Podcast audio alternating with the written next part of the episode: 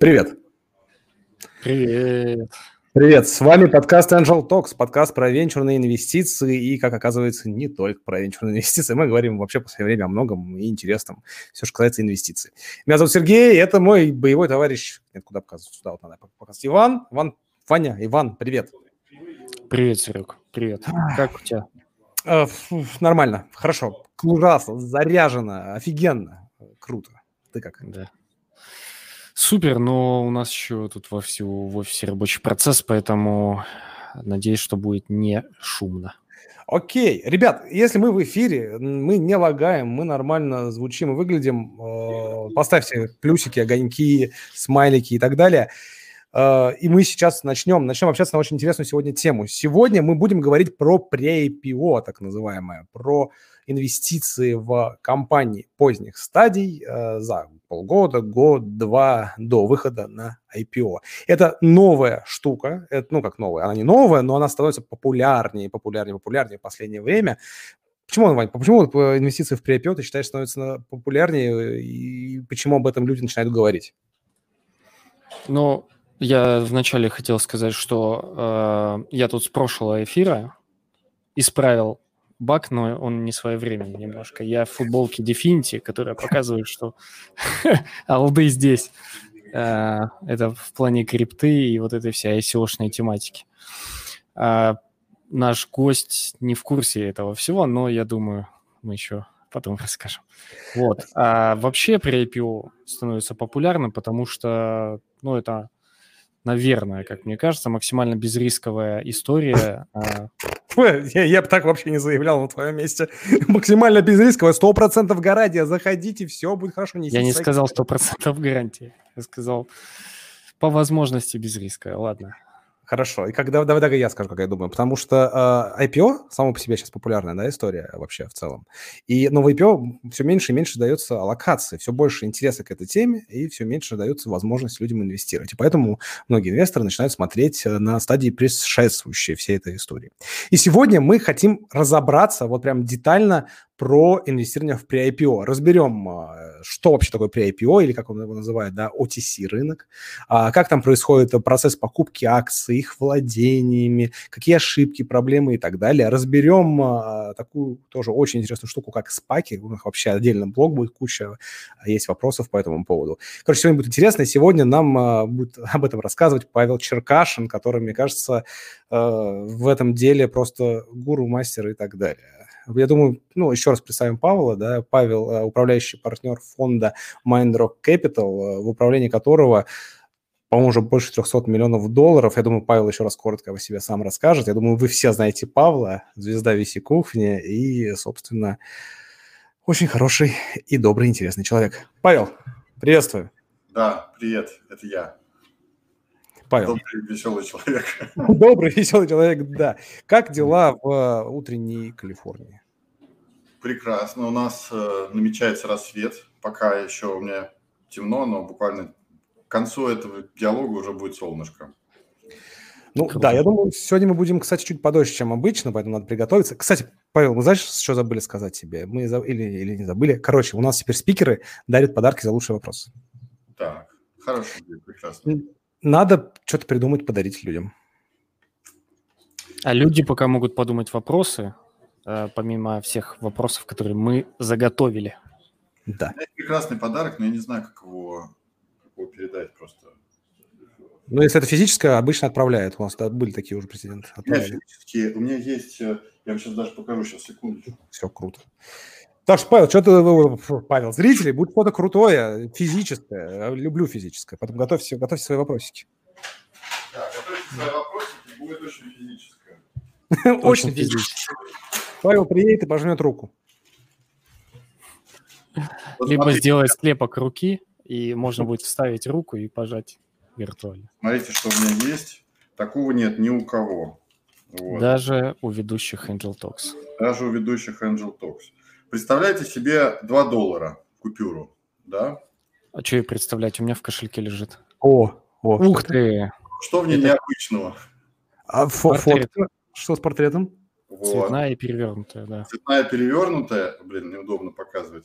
С другой стороны, точно такая же цветная перевернутая с с, с этим самым. При этом это официальная законная американская валюта. Офигеть, офигеть. А можно нам... Расплатиться в любом магазине, вот, но, естественно, ее коллекционная ценность несоизмеримо выше, нежели чем ее платежная ценность. Но вот такую штуку готов, если, если единственное понять, как его передать, готов за лучший вопрос такую штуку подарить. Вот. Просто единственная проблема в том, что э, почтовые службы отказываются пересылать ее, потому что считают, что это деньги, а деньги нельзя пересылать. Вот. А это официальные деньги, Э, а. Поэтому вот... Э, Кто-то полетит, если из Сан-Франциско в Москву, каким-то образом мы найдем, короче, как это сделать. Ну или, по крайней мере, давайте так договоримся, что я отложу, подпишу для человека и с первой же оказии или сам передам, или э, кого-то попрошу. Класс. Вот у нас я еще... крутой вопрос, у нас крутой приз будет.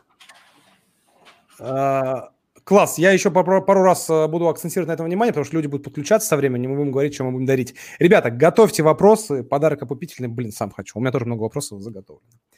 А, угу. Хорошо. Давайте перейдем что, все, э, к делу. Поехали к делу. Что такое э, инвестирование в pre-IPO? Вот если в самых основ. Еще это называют OTC, OTC рынком. Да? Э, это рынок частных, акций частных компаний. Павел, расскажи коротко вот, базис ну, да, это все-таки разные понятия. Надо, давайте не, не путать. То есть есть, есть некие стадии развития компании. Да, есть э, там ранняя стадия, когда ангелы инвестируют или э, сами фаундеры делают. Э, их задача, как бы на этом этапе задача просто найти продукт market fit, понять, что вот есть уникальный продукт для решения уникальной задачи.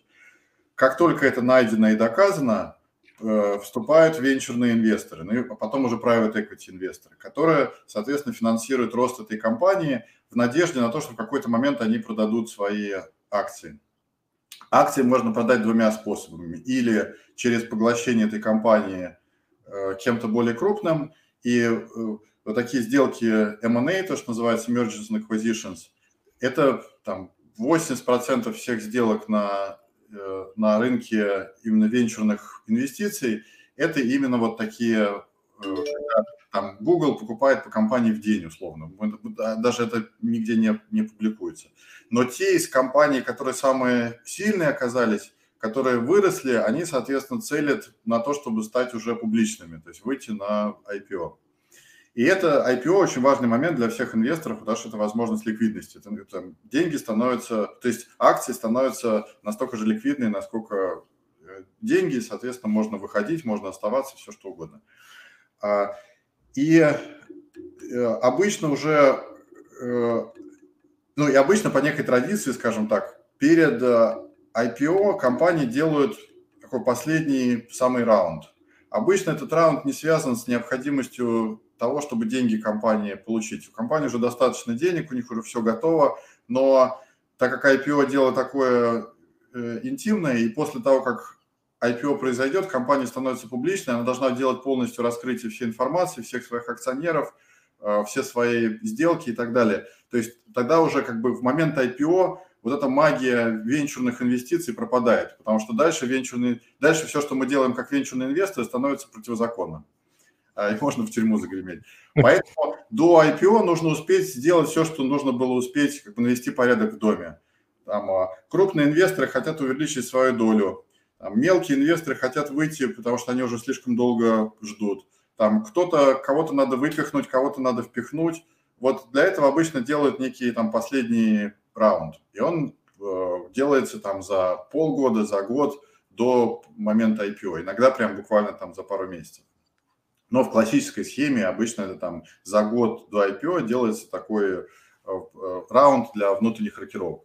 Вот этот, этот раунд всегда самый сладкий для инвестиций по одной простой причине, что э, гарантированная ликвидность скоро будет, понятные показатели компании, понятное, как на это можно заработать. При этом часто инвесторы сами договариваются между собой и с фаундерами таким образом, чтобы компания выходила на IPO ну, по условиям, которые позволят инвесторам заработать хорошо. Соответственно, если есть возможность подключиться к этому последнему раунду, то это прекрасная для любого инвестора прекрасная возможность, потому что риски низкие, а э, ликвидность хорошая и возврат разумный, по крайней мере. Да? Вот так, так это, по идее, должно было быть. Вот. Э, и, скажем так, там пять лет назад, например, это все делалось тихо в кулуарах, никто особо даже не знал о том, что происходит.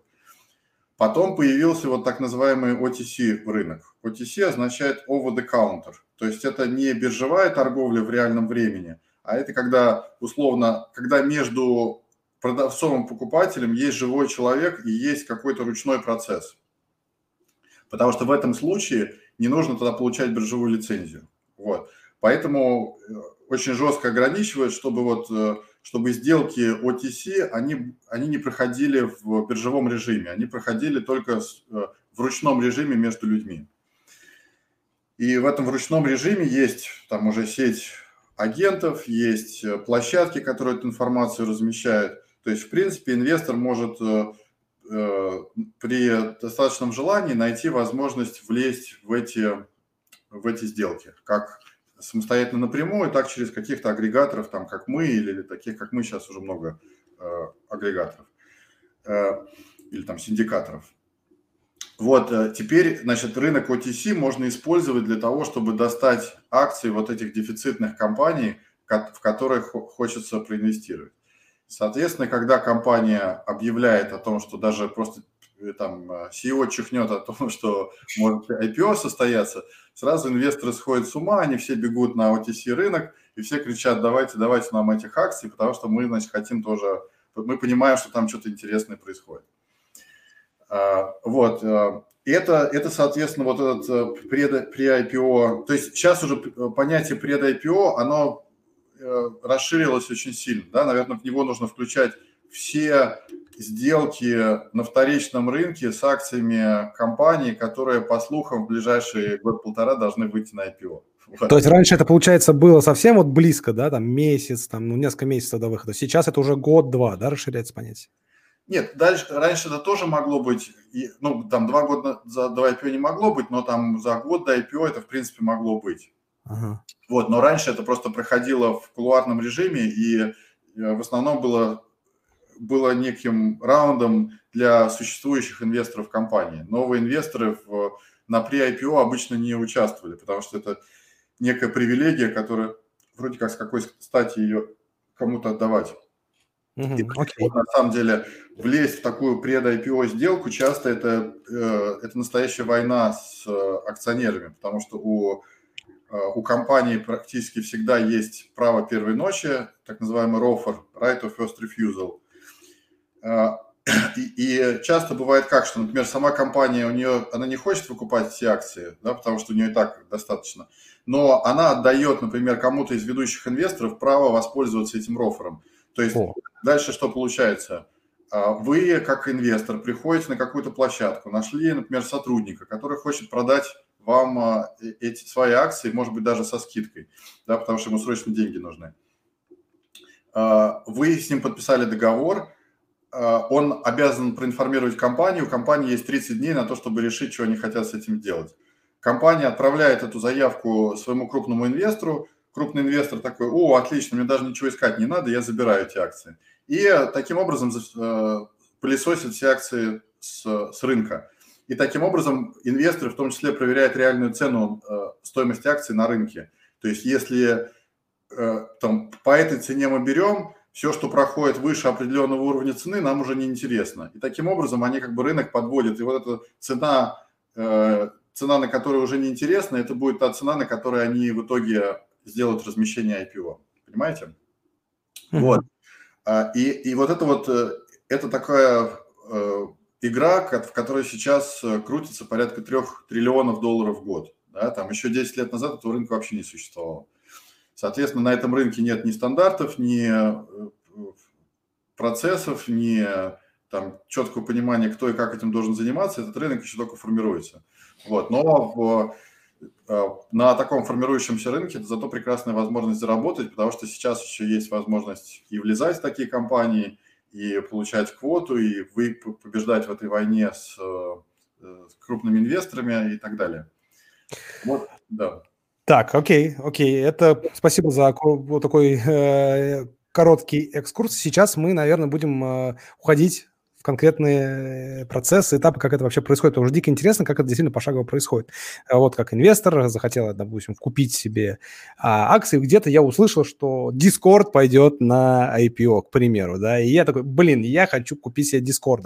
Куда я иду? Я иду в интернет, и в интернет я попадаю на какие-то площадки, назовем их так, где мне предлагают от 100 баксов проинвестировать. Но я такой, я же умный, я же прошаренный, я думаю, ага, кому я деньги отдам? Скорее всего, какую-то компанию, и, скорее всего, я акциями владеть не буду, а я же хочу владеть акциями. Короче, надо сейчас будет объяснить весь этот процесс, как он происходит для инвесторов, от какой суммы, как структурируются сделки. У меня куча у нас вопросов. Но перед тем, как к ним сейчас перейдем, я ребятам напомню, ребята, у нас новые зрители, а, задавайте вопросы, потому что за лучший вопрос именно по теме, пожалуйста, я уже вижу кучу вопросов не по теме, мы не будем их задавать. Сегодня мы говорим про pre-IPO, сегодня мы говорим про спаки, мы сегодня говорим вот про вот это все классную умную тему. Только по теме, пожалуйста. Павел за лучший вопрос подарит офигительную купюру. Павел, покажи, пожалуйста, ее еще раз людям. Что это за купюра? Да, это 2 доллара настоящие американские, но с перевернутым портретом и цвет, цветные. Вот. Офигеть. Это... Я Офиг... тоже хочу. Да, это просто офигительная история, поэтому, ребят, задавайте вопросы по теме. Пожалуйста, подписывайтесь на наш YouTube-канал, потому на что... На YouTube, да, на YouTube задавайте, пожалуйста, вопросы. Да, на YouTube и подписывайтесь на YouTube, потому что алгоритмы скажут нам потом спасибо. Все. Окей, Павел, давай э, поговорим. Вот как, я, э, как происходит? Я захотел купить себе акции Дискорда. Что мне делать с этим, с моим желанием необузданным? Да, есть, э, то есть есть такой прямолинейный путь. Вы идете в интернет, э, регистрируетесь на всяких площадках.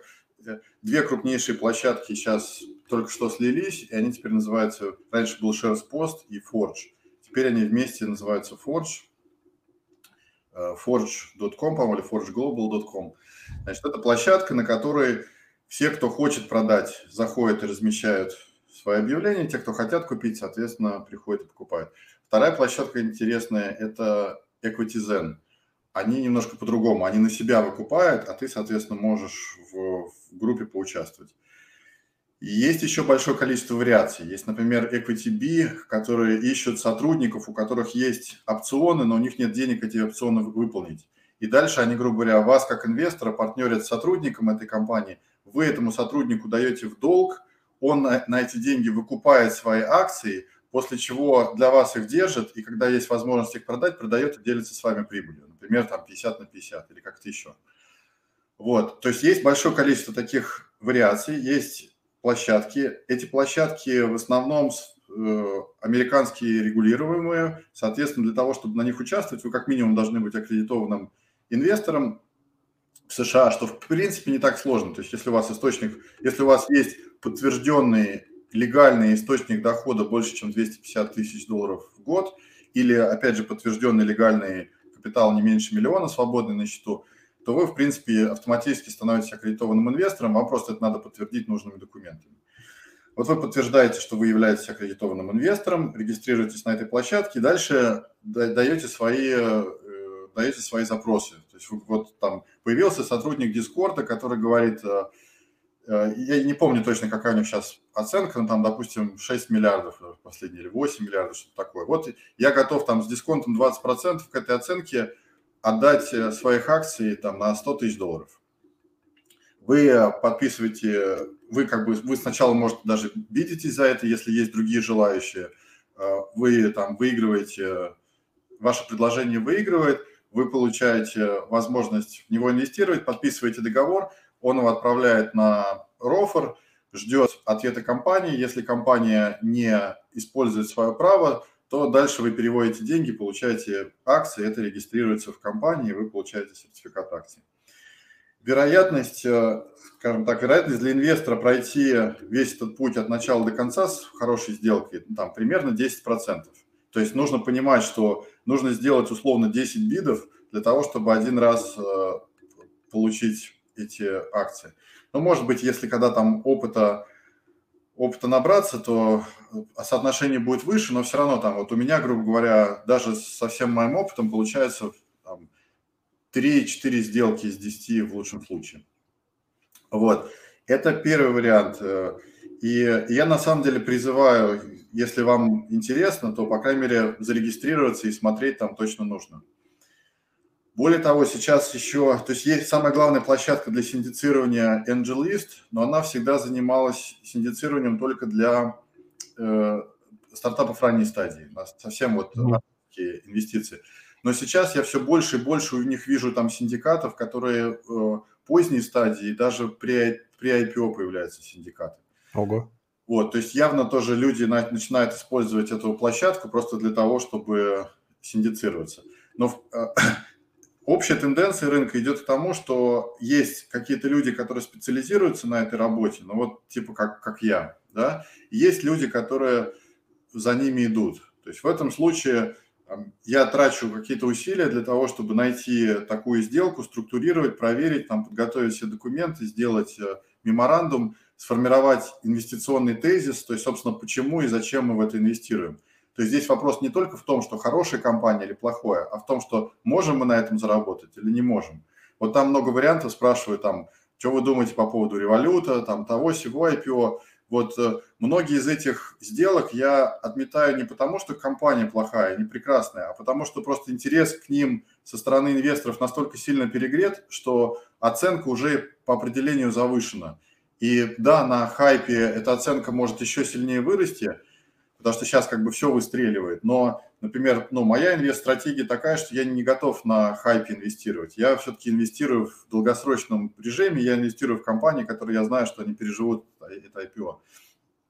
Вот, и э, в этом плане я смотрю, если мне фундаментальные показатели не нравятся, то есть я не верю в то, что, там, грубо говоря, я не верю в то, что оценка компании может быть, э, не знаю, 300x за их ревеню, да, там 300 раз то есть 300 лет, 300-летнее ревеню вперед, да, это слишком много. Слушай, а можно я перебью немножко вопрос задам? Вот просто вот часто мне мои, мои друзья по, говорят, которые инвестируют в IPO, у них есть стратегия, заходи в любое IPO, и они пока стреляют на растущем рынке. Вот. Э, не работает ли это также в pre-IPO? Эм, сейчас все работает. Вот если говорить конкретно про, там, давайте не брать январь, если, если говорить про декабрь 2020 года, то работает все. И в таких условиях, конечно, тяжело заниматься профессиональным, профессиональными инвестициями, потому что, в принципе, мы не нужны. То есть можно пойти куда угодно, любить, купить любые акции, или вот сейчас спакет. Вот со спаками это точно работает. Вот, сейчас а, перейдем попозже к ним. Давай. Вот, сейчас, в принципе, можно фигачить э, все э, там пред IPO или IPO сделки, они э, с ними все будет хорошо. Все, вот. окей. Но тем не менее, ты так не делаешь. Да, но, но как бы это такая ситуация быстро приходит и очень быстро уходит. И уходит она значительно быстрее, чем приходит. Соответственно, э, есть, если, если все больше и больше участвует в такой истории, то есть вероятность в какой-то момент оказаться с огромным объемом неликвидного прохла, который непонятно будет что делать, потому что рынку уже эти компании не нужны. Вспомните, что было с э, рынком ICO. В принципе, та же самая история. Динамика та же самая абсолютно. Вот. И такая же динамика будет и здесь. То есть рано или поздно это все закончится, причем закончится это так, что мы просто утром проснулись, и больше этого нет. Вот, поэтому я все-таки призываю смотреть на это осторожнее. Но если в краткосрочной перспективе, то есть условно, куда вложить деньги так, чтобы через две недели заработать 20%, Сейчас это гарантированно вот эти быстрые там э, э, IPO или, или спаковские сделки. Окей. Надеюсь, я ответил, не, не запутал еще. Сегодня. Да, мы, кстати, позавчера на эфире вот как раз обсуждали ICO-шки с одним очень э, большим комьюнити русскоязычным по ICO-шкам, и то же самое. Было мнение, что бычий рынок, он все стерпит, как говорится. И есть некая ошибка на бычьем рынке, что э, когда ты думаешь, что вот здесь, ну, или здесь, а растет все, а на другом рынке, возможно, все не будет расти. Поехали дальше, Серега. Да, да, тогда смотри, окей, э, с этим понятно, давай еще вернемся. Вот ты сказал, вот можно прийти на площадке, да, можно идти к таким ребятам, как э, ваш фонд. А в чем тогда отличие площадок и вашего фонда, вот основные? Что вы такого крутого делаете, что не делают площадки? Ну, аналитику, я понял. Вы делаете аналитику, да, вы, вы, вы искиваете, у вас есть... Площадка. То есть давайте я историю расскажу. Да. То есть, э, ну, у нас даже и не фонд, и не площадка, у нас э, синдикат. То есть угу. история вот такая, что там я инвестировал собственные средства, потом э, был и есть у меня еще два фонда ранней стадии, из которых инвестировали. Первый не очень удачный, мягко говоря, был, а второй оказался очень удачным. И вот э, из второго фонда пошли компании уже, которые готовятся к, к серьезным выходам. И, собственно, ну вот там в эти компании мы начали собирать э, э, синдикаты. И просто по мере того, как я инвестировал свои собственные деньги, появилось какое-то количество людей, которые говорят, а можно мы с тобой будем вот так же инвестировать. И там год назад э, таких людей было порядка там 20-25 человек, сейчас их больше 300. Вот. И, и вот эта группа, мы занимаемся тем, что находим интересную сделку. То есть вот из всего этого многообразия возможностей, которые есть на рынке, мы ищем ту сделку, в которой мы верим больше всего, в которой мы считаем, что с одной стороны у нее хороший потенциал роста высокий, но с другой стороны этот потенциал роста связан не с хайпом рыночным, а связан с какими-то фундаментальными изменениями, которые там, компания делает что-то возможным, что было невозможным, да, как сегодня Аркадий Маринец написал, мне очень понравилось. Вот э, Э, вот мы находим такую сделку, мы договариваемся с компанией, мы иногда мы выкупаем акции на свои собственные деньги для того, чтобы не упустить эту сделку. И потом предлагаем инвесторам, говорим, вот, ребята, у нас есть такая возможность, кто хочет поучаствовать, присоединяйтесь. И инвесторы, то есть это обычная просто email э, рассылка для наших инвесторов, где мы рассказываем о том, что вот мы такую сделку нашли, мы в ней участвуем сами и предлагаем присоединиться. И люди там с чеком от 50 тысяч присоединяются в этот синдикат, и таким образом мы там несколько миллионов, э, вот крупнейшую сделку пока мы собрали на почти на 25 миллионов с, э, с юдами. А, вот. У меня и... сразу вопрос, сразу вопрос, извиняюсь, сразу вопрос. А в какой, в, вам зачем? Ну, вот многие мне задают, зачем вам вопрос? Вот мне инвесторы, я с ними общаюсь, они говорят, зачем вам синдикаты? Если у вас там есть деньги, вы заходите сами, это же такой жирный кусок, который вы сами потом заработаете. Зачем делиться с кем-то жирным куском? Потому что, то есть, ну, самая главная причина заключается в том, что для того, чтобы этот бизнес работал, нужна ликвидность. То есть нужен, э, для того, чтобы делать сделки на 20 миллионов долларов – Э, даже там на 10 миллионов долларов, нужно собрать фонд там, на 300-500 миллионов. То есть это значит, надо... Представляете, что такое собрать фонд на 300-500 миллионов? Это, Не очень. Там, э, это два года ездить по миру, там плясать с бубном перед инвесторами, убеждать их, и еще не факт, что инвесторы захотят, потому что фонд, это значит там на 7 лет, условно, или там минимум на 5 лет эти деньги заморозятся, инвестор не понимает, что с ним происходит. Угу. А в а свои деньги у меня довольно быстро заканчиваются, потому что в какой-то момент они все проинвестированы, и, и дальше надо что-то делать. А, и так как мой заработок это, ну или там наш заработок как компании, это мы, мы забираем 20% с прибыли, которую мы заработали для инвестора. Таким образом, если мы проинвестировали там миллион, и условно мы ожидаем, что он э, вырастет в два раза за год до двух миллионов, то мы с этого заработаем 200 тысяч – это фактически как если бы мы проинвестировали свои 100 тысяч в эту компанию и заработали на выходе 200. Поэтому в этом плане мне нужен внешний капитал просто для того, чтобы увеличить масштабы и рычаг того, что я могу сделать. Вот. я очень хочу в этом году еще сильнее увеличить этот, э, этот объем. С одной стороны. С другой стороны, я не хочу попадать в зависимость от э, крупных, э, крупных инвесторов. Да? То есть в большинстве венчурных фондов основные инвесторы – это Э, всякие эндаументы, э, корпоративные деньги, деньги каких-то очень больших там олигархов, да, или family офисы. В каждом из этих случаев есть какие-то, то, что называется, strings attached, то есть какие-то дополнительные условия. Или эти крупные инвесторы хотят участвовать в принятии решений, или они хотят там а, какое-то дополнительное для себя спецусловие или еще что-то. И вот э, идея синдиката родилась из того, что, с одной стороны, есть большое количество людей, кому это просто интересно, и у которых есть живые деньги, они готовы в этом участвовать, но, но они хотят видеть, в чем они участвуют и как. А с другой стороны, есть эти интересные сделки, в которые можно влезть, но для этого нужно обладать определенным объемом капитала, да, там с, с капиталом в сотни тысяч долларов, даже там единицы миллионов, бывает очень сложно влезть в какие-то возможности. Вот это, кстати, важный вопрос. А, я хотел его попозже задать, но давай, раз мы уже к этому пришли. я понимаю, что вот эти вот э, акции покупаются некими пулами, правильно, у держателей акций, какими-то там миллион долларов пул, да, акции, 2 миллиона. Пул. И вот именно поэтому тяжело там зайти вот маленькими чеками. Для этого синдикаты и нужны, собственно. Да, то есть это одна из причин, то есть э, чтобы преодолеть вот этот рофер, чтобы с большим чеком, чтобы можно было с компанией заранее договориться, сказать, что, ребята, вы нас там не мочите, мы хорошие, свои, э, нас, нас можно брать в акционеры. А, и это в том числе там гарантия того, что мы будем участвовать на следующих раундах или в том же самом IPO поучаствуем. Для компании важно понимать, что мы не просто пришли там, последние деньги вложить, а что мы реально готовы с ними серьезно участвовать. Вот. И это все дает очень большое преимущество перед э, частным инвестором, который там с капиталом 100 тысяч пытается на вторичной площадке купить акции этой компании. Да, потому что он для компании совершенно полной неопределенности и дополнительный риск. Угу, окей. А, спасибо. Я напомню, ребята, там задают ребята, куда задавать вопросы. Ребят, задавайте вопросы на YouTube, мы будем выводить их с YouTube чуть попозже, потому что у нас сегодня очень плотничком программа, вопросов много, надо успевать, и ваши вопросы оставим на, на, на, напоследок.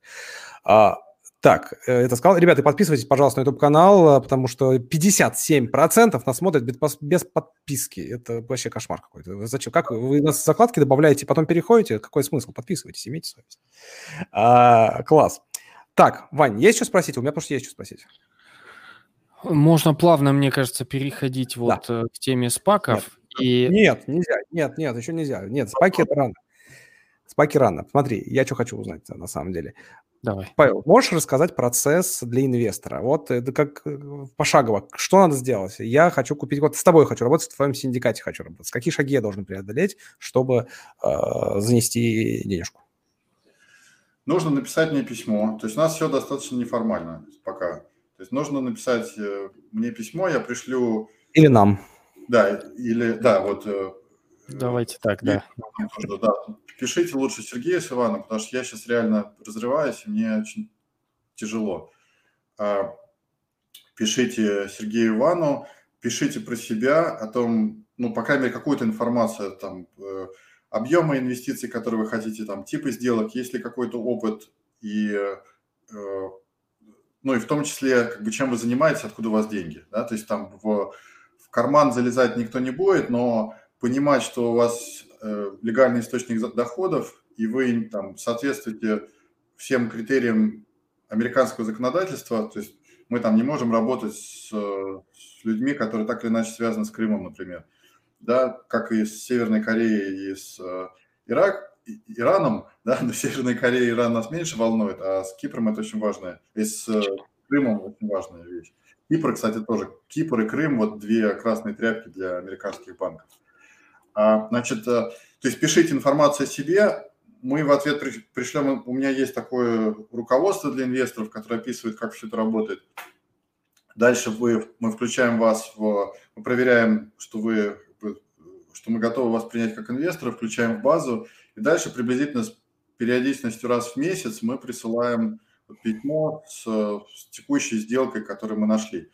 Мы отличаемся от всех этих платформ тем, что мы не платформа, мы сами инвесторы. То есть мы делаем в лучшем случае 10-12 сделок в год.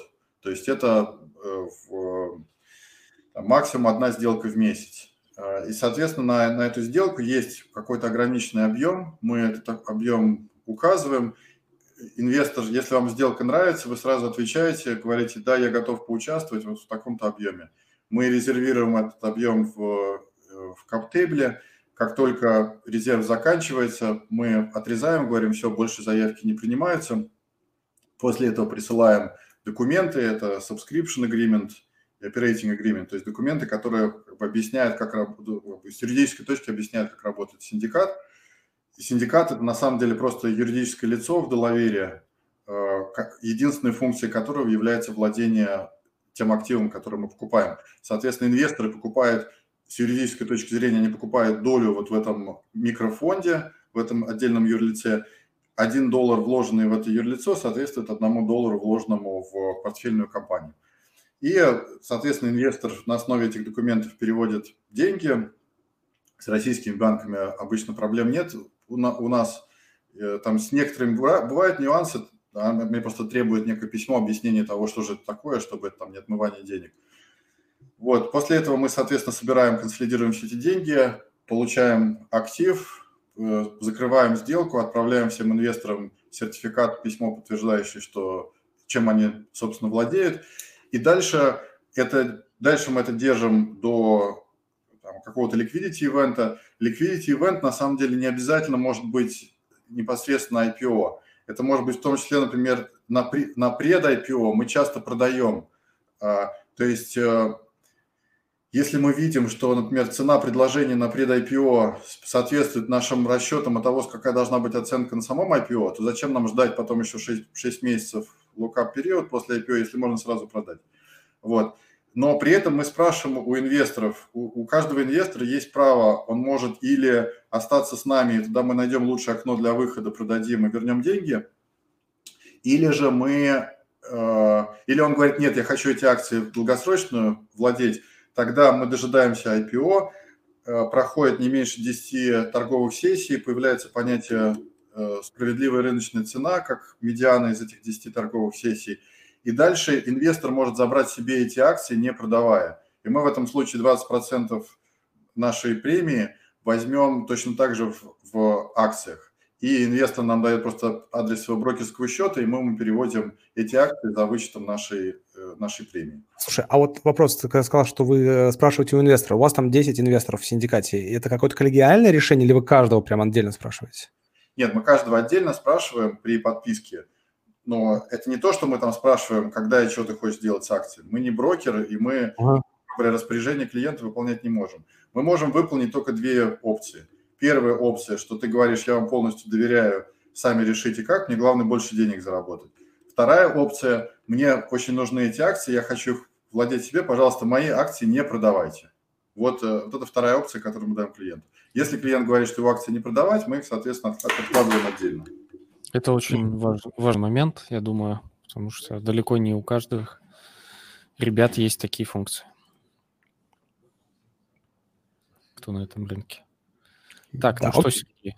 Подожди, ты что, с, пак, с паком ходишь? Тут еще я вопрос. Не, ни слова не сказал. Окей. А, смотри, а, получается, а, в целом достаточно простая схема. Есть э, юрлицо в Делавере, вот эта вот spv да, так, компания специального назначения, как я ее понимаю, она делается, создается для того, чтобы владеть акциями. То есть все, что она может делать, это владеть 100% акциями. Инвесторы туда, получается, заходят как акционеры, то есть они владеют юрлицом, который владеет акциями, соответственно.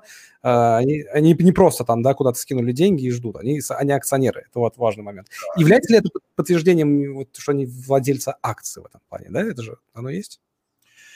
Ну, скажем, единственным юридическим подтверждением их владения акцией является сертификат, который мы ему выпустили, в котором мы говорим, что угу. я как директор этой компании подтверждаю, что ты являешься акционером этой компании в такой-то пропорции, что угу. эта компания владеет вот такими-то активом, вот соответствующие документы, и, соответственно, твоя пропорциональная доля владения составляет столько-то.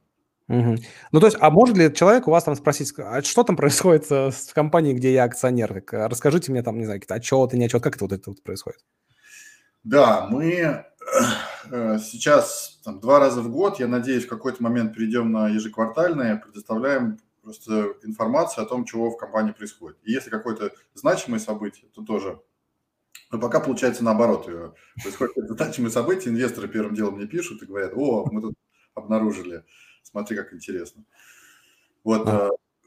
да, там, э, ну, да, не, не буду уходить. Окей, okay. круто. Uh, все, получается, он владеет этими. Когда происходит uh, момент выхода, и это, еще раз поясним, это может быть не только IPO, это может быть также перепродажа другим участникам рынка, другим инвесторам, да, это может быть. И что, вот здесь самый важный момент. А что еще может быть? То есть может ли же компания не пойти на IPO вдруг резко, там, не знаю, ее поглотили, или у вас нет таких сценариев, там, не знаю, ее поглотила корпорация, э, произошел просто следующий раунд, или а, а, IPO отсрочился. Вот какие риски вот на этом этапе есть? Ну, отсутствие IPO само по себе не является там, таким... Да. Ну, это, явля... это является одной из опций, и мы эту опцию всегда рассматриваем. То есть мы говорим, да, всегда есть вероятность того, что компания или отложит IPO, или решит вообще по каким-то причинам на IPO не выходить, или будет продано еще. Но, в принципе, любой, э, э, то есть нам нужен любой liquidity event. То есть liquidity event – это возможность продать акции. Это может быть, э, это может быть просто, если мы видим, что компания условно отменила IPO и там делает следующий раунд, э, то мы, скорее всего, просто на этом следующем раунде на вторичном рынке эти акции продадим. Если компания хорошо развивается, мы можем продать с большой прибылью. Если компания плохо развивается, мы можем продать и с убытком. Это тоже или мы можем принять решение, что давайте подождем еще там год или еще два года, и мы спросим у инвесторов, там, готовы ли они ждать. Если кто-то не готов, то мы там, попробуем сфасилитировать какой-то внутри вариант, когда там, кто, те, кто хотят, выкупят у тех, у которых не хотят, например, с каким-то дисконтом. Вот, э, то есть тут множество разных вариантов. Нужно понимать, что никаких гарантий на, на этом рынке нет. Это не, это не банковские инвестиции, не, даже не фондовый рынок. То есть здесь есть всегда неопределенность с точки зрения того, что будет делать эта компания, есть неопределенность с точки зрения того, какой будет спрос на акции этой компании. Да, вот возьмите тот же SpaceX, да, он три года никому вообще не, были, не были нужны их акции. Люди боялись просто даже притрагиваться к ним. Там, а, еще э, реально год назад, ну, полтора года назад, там, прошлым летом вообще э, эти, эти акции можно было купить там за, за копейки. Потом буквально произошло несколько событий, причем эти события были заранее известны. Понятно, что вот сейчас, вот сейчас они человека запустят, это 12 миллиардов дополнительной выручки. И, ну, то, то есть вот я, я просто рассказываю пример, как я строил инвестиционный тезис на этом. Я говорю, что, ну, компания просто не может стоить так дешево, как она сейчас стоит. Она должна стоить как минимум там в 3-5 раз дороже уже сейчас. Там, а через год она должна стоить 10 раз дороже. Вот на основании этого мы строим инвестиционный тезис. Я нашел акции, Э, сам проинвестировал и, и предложил инвесторам проинвестировать. Да, и там э, эти акции выросли сейчас уже там в, почти вдвое в цене, и я думаю, еще будут дальше расти. Вот, а, но, но при этом все равно, э, то есть там SpaceX не собирается на IPO в ближайшее время. Есть слухи о том, что они дочернюю компанию Starlink отправят на IPO, и может быть даже уже в этом году или в следующем точно. Но, но все это опять же на уровне слухов неформальных. Но тем не менее я знаю, что до тех пор, пока есть спрос на эти акции, до тех пор, пока ракеты взлетают и увеличивается масштаб всего этого там на безграничном рынке, я всегда смогу эти акции продать на вторичном рынке новым инвесторам, которые всегда хотят их купить. Вот, э, то есть здесь важно не столько IPO в чистом виде, сколько вообще liquidity event. Круто. Okay. IPO проще всего ориентироваться. Хорошо. А, про, про риски тогда. Окей, это не риск. Ну, типа это, это, закладывается, это закладывается в часть стратегии. Какие риски тогда ну, тут есть? Э, ну, основные риски связаны с, там, с неправильной оценкой э, потенциала роста компании или потенциала выхода на IPO. Особенно чем, чем, выше, чем выше разогрет рынок в целом, тем, тем выше эти риски системные. То есть если... Подожди, риск получается банкротство компании, да? Вот что на этом уровне? Не банкротство. Банкротство здесь там... Вероятность банкротства статистически в таких сделках э, меньше, чем 1 на 250 случаев. То есть это очень маловероятное событие. Даже если брать там компании типа Теаноса и так далее. Угу. Вот. А, но есть риск того, что цена, по которой мы сейчас покупаем, будет хуже, чем цена IPO, например. Да? То есть мы купили акции, мы купили акции по цене 50 долларов, а компания Бах вышла, разместилась по цене 20. Да? Э, почему это может произойти? Это может произойти из-за того, что рынок упал. Например, мы, мы считаем, что мы считаем мультипликатор на выручку 20, например. То есть я считаю вообще там, грубо говоря, не больше, чем 10, 10 выручек должно быть в компании. Это хорошая, справедливая оценка сейчас рыночная, как бы докризисная. Но сейчас эти оценки там 20, 30, соответственно, 600. 600, да. Представьте, вы сейчас купили акции компании какой-нибудь Revolut э, с мультипликатором там 50, потому что, потому что все компании сейчас выходят с таким мультипликатором. А к моменту, когда они выйдут на IPO, плюс еще 6 месяцев локапа пройдет, представим, что этот мультипликатор упадет до нормального рыночного там 10-15. И вот вы остались э, с акциями компании, которые, да, дойдут до этой оценки, она не разорится, но просто они дойдут до, до этой оценки через 2-3 года. И вам придется эти э, бумаги тогда отложить на эти три года и ждать, пока компания догонит ту оценку, по которой вы купили. Как говорит мой товарищ, и тут я из спекулянта превратился в долгосрочного инвестора. Да, да, и так спекулянт превращается в долгосрочного. Ты эту шутку говорил в прошлом эфире. Я каждый раз буду говорить эту шутку, когда она будет уместна. Хорошо. То есть вот этот риск. А, купить акции дороже, чем они покажутся потом на IPO из-за того, что сама индустрия, сама это просто, она ну, раскачана, как э, пузырь, короче, да, вот это вот, это вот э, риск получается. M&A – это риск? Нет, M&A не риск. M&A – это хорошая возможность, потому что M&A – это точно такой же liquidity event, все инвесторы получают свои деньги. То есть если, там, если компания хочет выходить на биржу по оценке 3 миллиарда, тут пришел Google и купил их за 3,5. Так и слава богу, э, не надо 6 месяцев ждать, все сразу свои деньги получили. Вот в этой ситуации я просто э, слышал, что раз, есть же разные акции, ты же разные покупаешь акции у людей, а, и какие-то там раньше э, выкупаются, какие-то позже. А, может ли быть риск такой, что твои акции какие-то не такие акции, и тяжело будет их продать на этом вот на M&A? Да, очень хороший вопрос. А, вот за такого масштаба подарок дать, но тебе нельзя, потому что ты... Ты ведущий, да. В этом прелесть IPO, потому что в момент IPO все акции IPO демократизирует всех. Все акции сгорают, все акции превращаются в один класс. Они все становятся обыкновенными акциями. Слава IPO. Потому что в этот момент как бы нужно быть честным по отношению ко всем людям, закон об этом говорит. До этого момента там, э, там дикий э, Wild Wild West да, происходит. Потому что... И это, кстати, была моя самый большой страх вообще того, что весь наш рынок развалится. И до сих пор этот страх еще остается. Он связан с пирамидой, которая строится на ликвидационных привилегиях. То есть действует закон на этом рынке, что последний входящий инвестор в компанию всегда имеет первое, первое право при любом выходе. То есть чем позже ты заходишь в компанию, тем более привилегированные у тебя права. И часто бывает так, что компания э, в попытке привлечь нового инвестора, например, что дела идут туго, им нужно нового инвестора привлечь, им нужно дать что-то этому инвестору, чтобы не портить оценку. И тогда они дают ему дополнительную ликвидационную привилегию. Они говорят, на каждый доллар, который ты вложил, мы тебе дадим обратно полтора доллара, прежде чем мы выплатим всем остальным деньги. Охренеть. Потом прошел следующий раунд. Следующий инвестор сказал, слушайте, вы предыдущему инвестору дали полтора ликвидационную привилегию, я хочу два. А следующий инвестор пришел, я хочу три. У Uber на последнем раунде они дошли до 5x ликвидационной привилегии. Представляете, они привлекли там полтора миллиарда долларов с ликвидационной привилегией 5x.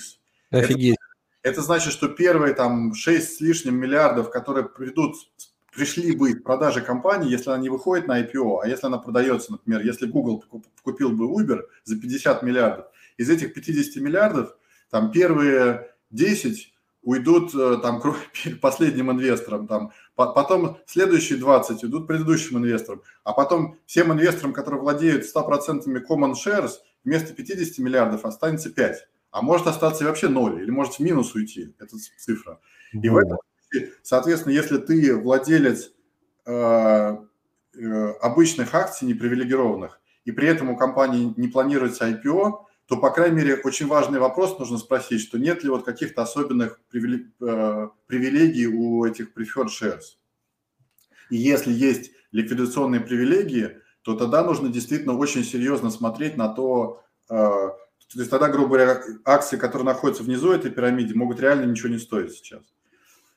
Вот. И, и в момент, когда Uber поднял этот э, последний миллиард э, с, с такими ликвидационными привилегиями, у меня реально был страх, что сейчас э, все это вылезет и просто может весь рынок развалиться.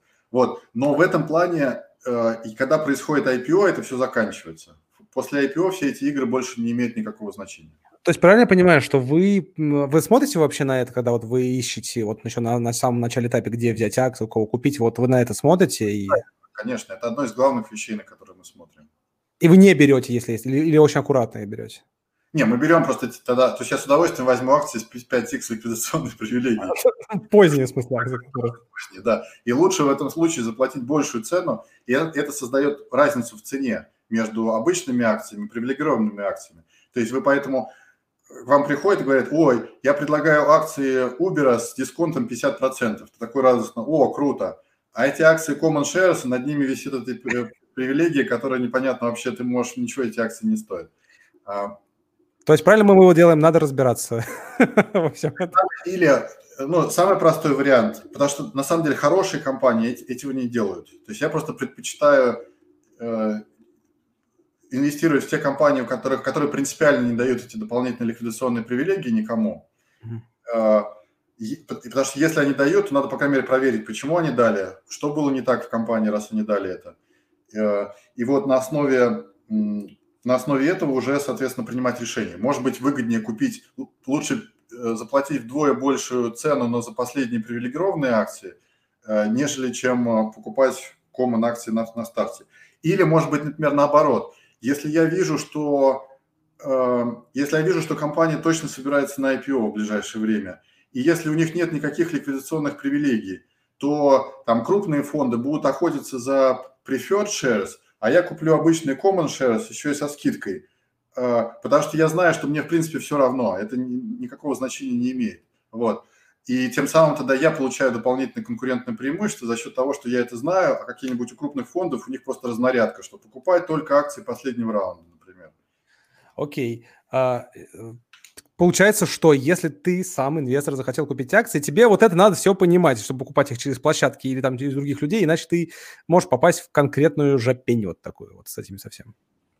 Ну, если фигурально выражаться то да. Фигурально, по факту, попасть в жопень.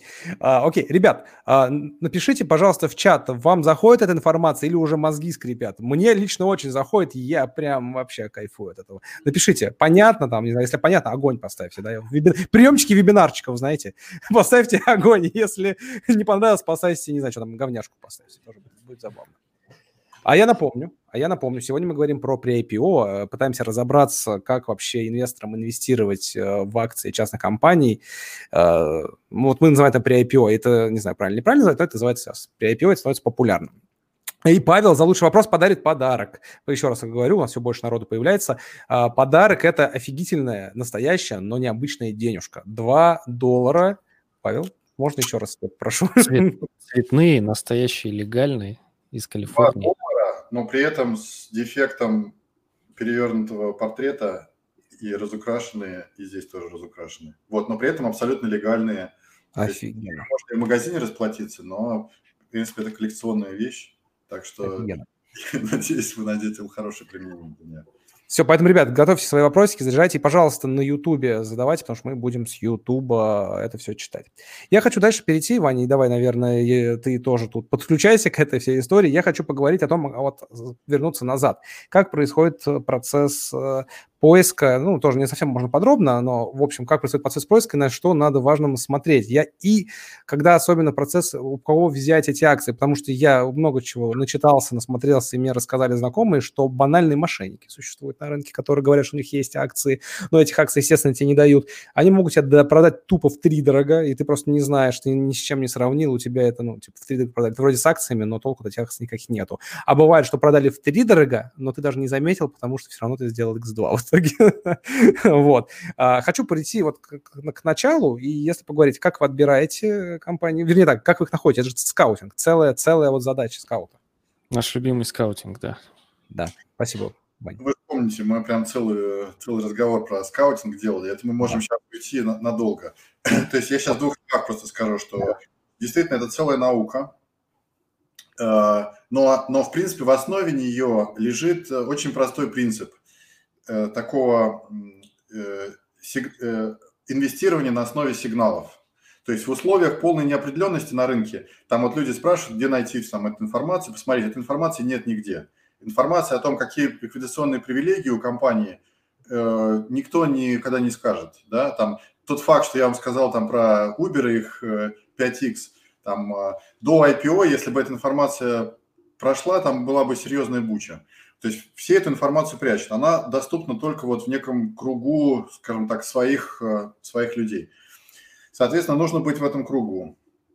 И дальше нужно в условиях неопределенности вытаскивать некие сигналы. То есть, например, представьте себе компанию, которая образовалась 4 года назад, э, каждый год поднимает по раунду, и каждый год, по крайней мере, по слухам, оценка этого раунда и размер этого раунда там, увеличивается больше, чем вдвое относительно предыдущего – то есть мы предполагаем, что компания показывает устойчивую историю роста не меньше, чем на 100% в год последние три года с момента основания.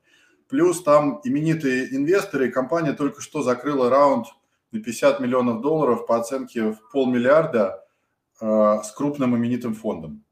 Вероятность того, что такого рода... Я даже не сказал ни чем занимается эта компания, ни что вообще в ней происходит, ни где она находится – но вероятность того, что такая компания за следующие два года вырастет там, а, больше, чем в пять раз, э, составляет там, десятки процентов, там, больше 60 процентов. Вот мы считали по выборке на, на несколько, на 3000 таких компаний. Соответственно, понятно, что а вероятность банкротства практически нулевая. Э, соответственно, понятно, что в такую компанию интересно инвестировать. То есть наша первая задача заключается в том, чтобы найти собрать эти сигналы и понять, что происходит – Вторая задача, иногда значительно более сложная, чем первая, это, собственно, найти способ, как влезть в эту компанию. То есть вот у нас есть длинный список компаний, в нем там, допустим, 50 имен, которые мы говорим, вот эти компании нам, в принципе, интересны. А, и дальше мы начинаем искать выходы в, в эти компании. Там, через ранних инвесторов, через сотрудников, через друзей, знакомых, э, сервис-провайдеров и так далее. Вот э, и дальше, если мы находим такую возможность, то мы собираем сделку, и дальше все пошло по, по нашему плану. Вот. Но это для того, чтобы построить такую машину, у меня ушло 7 лет жизни и, э, и там, несколько миллионов э, собственных денег, спаленных не, не самым лучшим образом.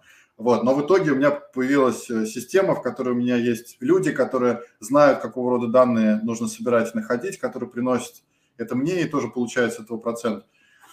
А, и, э, и у меня есть отношения с соинвесторами, с которыми ну, на, на таком уровне, что мы можем уже делиться этой информацией спокойно друг с другом и собирать общие синдикаты и, и, и так далее. Вот, э, э, то есть я не очень представляю, как это можно делать без всего этого, но, по крайней мере, можно какую-то часть этой работы можно делать самостоятельно, просто используя вот тот же там Forge или EquityZen, просто на основе той информации, которую они предоставляют. Ну, я правильно понимаю, что есть некоторые э, посредники, которые представляют, что они делают сами, но работают, например, также через тебя. Да, такой тоже есть. Но ну, мы, мы такой, как э, оптовик, скажем так. Да? То есть сделку, ну, по крайней мере, вот сейчас, сейчас мы превратились в такого оптовика, мы делаем сделку, и дальше к нам приходит там несколько синдикаторов, каждый берет какой-то кусок и по своим по своим уже инвесторам распределяет. Это и нам хорошо, и, и партнерам хорошо. Все, так, окей. Если хочешь стать синдикатором, тоже это можно. Так, так, так, это наш хлеб. Так, а, так. Так, я попрошу, попрошу. А, ребят, да, зато у нас прямой доступ есть к Павлу и без наших накруток, так что приходите, познакомим. А, окей, а, вопросы касательно, они тоже в чате были, мы должны были к ним все-таки прийти. Первое, вопрос, сколько можно заработать? Вопрос Дудя. Второе, сколько Ты не денег... будешь выводить, кто там спрашивал? Нет, э, это логично вопрос, слишком простой. Ну, ладно, ладно. Да, смотрите, у нас участие, по крайней мере, у нас участие в сделке от 50 тысяч долларов, то есть 50 э, тысяч долларов минимальный чек. Э, мы не берем management fee э, ежегодный, что очень важно по сравнению с фондами. Мы берем только небольшой setup fee на, на, на входе единовременно и берем 20% carry на выходе.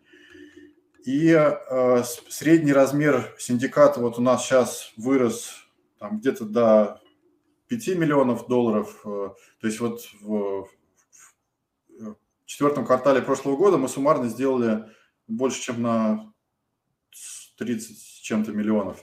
Э, вот там несколько синдикатов, в среднем приблизительно по 5 миллионов. То есть в каждом синдикате, соответственно, скажем так, минимальный чек 50 тысяч, средний обычно там 100-150. Вот мы на это ориентируемся.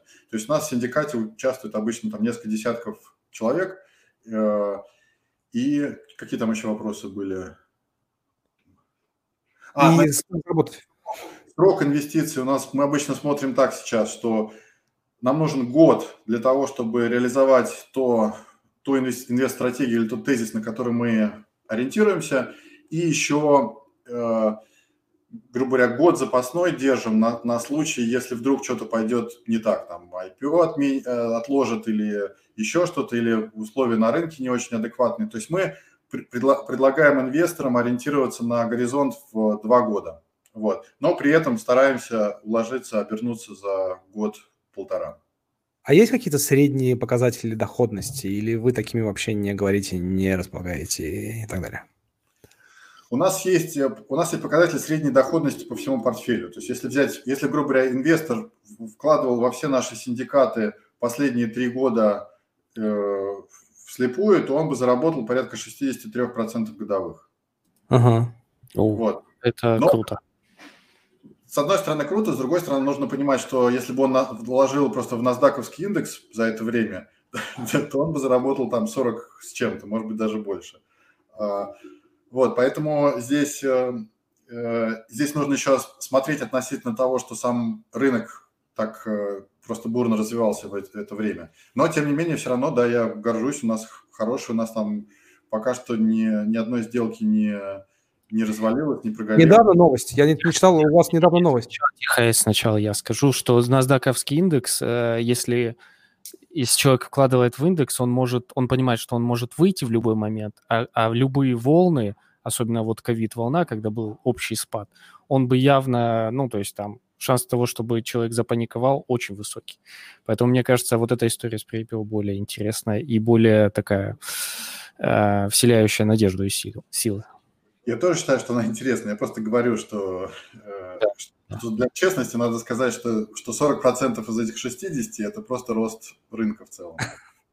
Окей. Okay.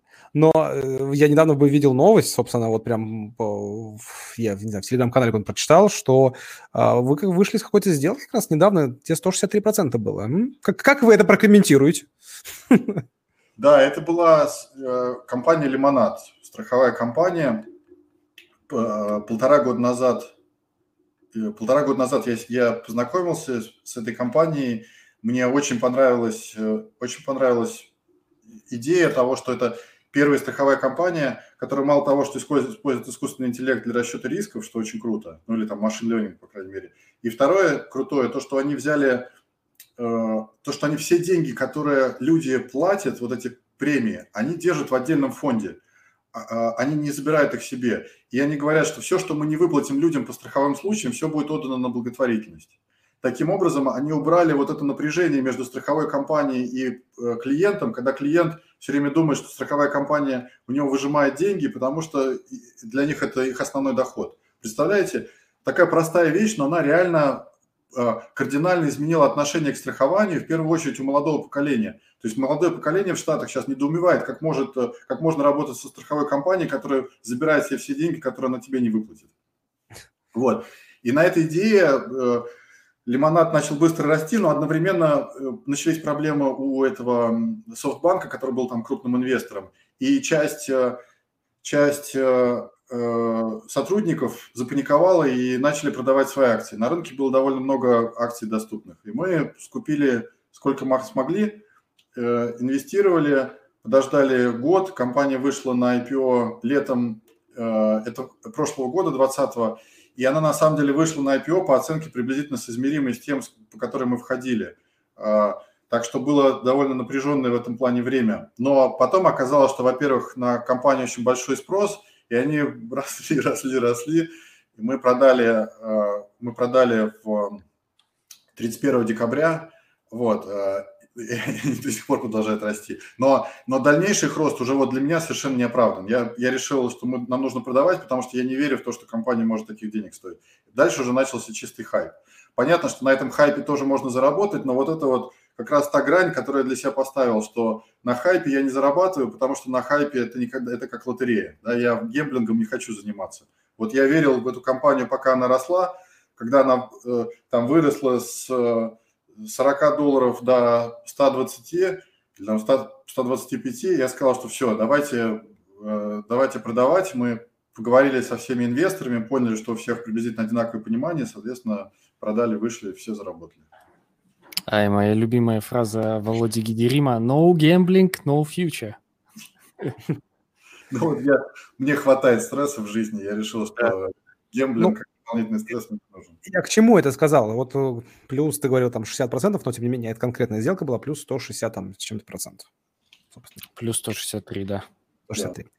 Круто, ну это круто, это реально круто. А, окей, единственное, э, ну вот мы поговорили, по сути, про все это, и теперь, я думаю, нам можно перейти, почитать вопросики и потом переходить к спакам, потому что это как на полчаса тема, и все, и можно будет завершать сегодня, мы выполним вообще всю норму.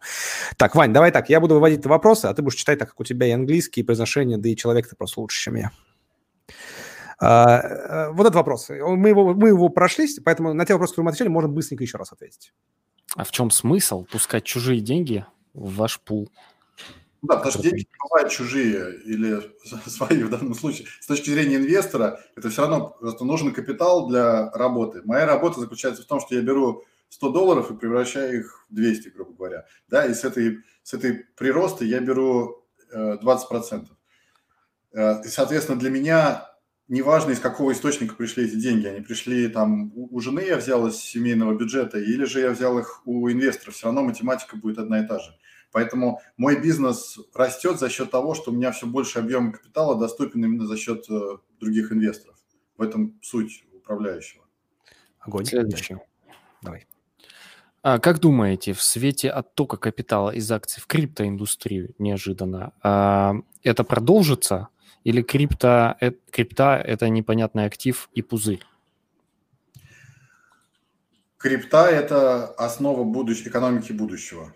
Я считаю так. Я большой сторонник крипты, я очень верю в, в криптоэкономику, я верю в то, что я просто вижу, насколько мучительно и сложно сейчас работает финансовая система, она просто задыхается, потому что она не понимает, что ей нужно делать. С, вот с, э, э, там из 7 миллиардов человек на Земле только 1 миллиард э, понимает, как работает эта финансовая система, имеет к ней какой-то доступ. И вот сейчас пришло еще там 6 миллиардов новых людей, у которых даже банковского счета нет. И система вообще не понимает, как с ними работать. И вот эти люди, большинство из этих людей начнет свою реальную жизнь в, в экономике, скрипт-экономике. Для них биткоин будет иметь такой же, э, такой же равнозначную э, ценность, как и доллар и, и золотой слиток.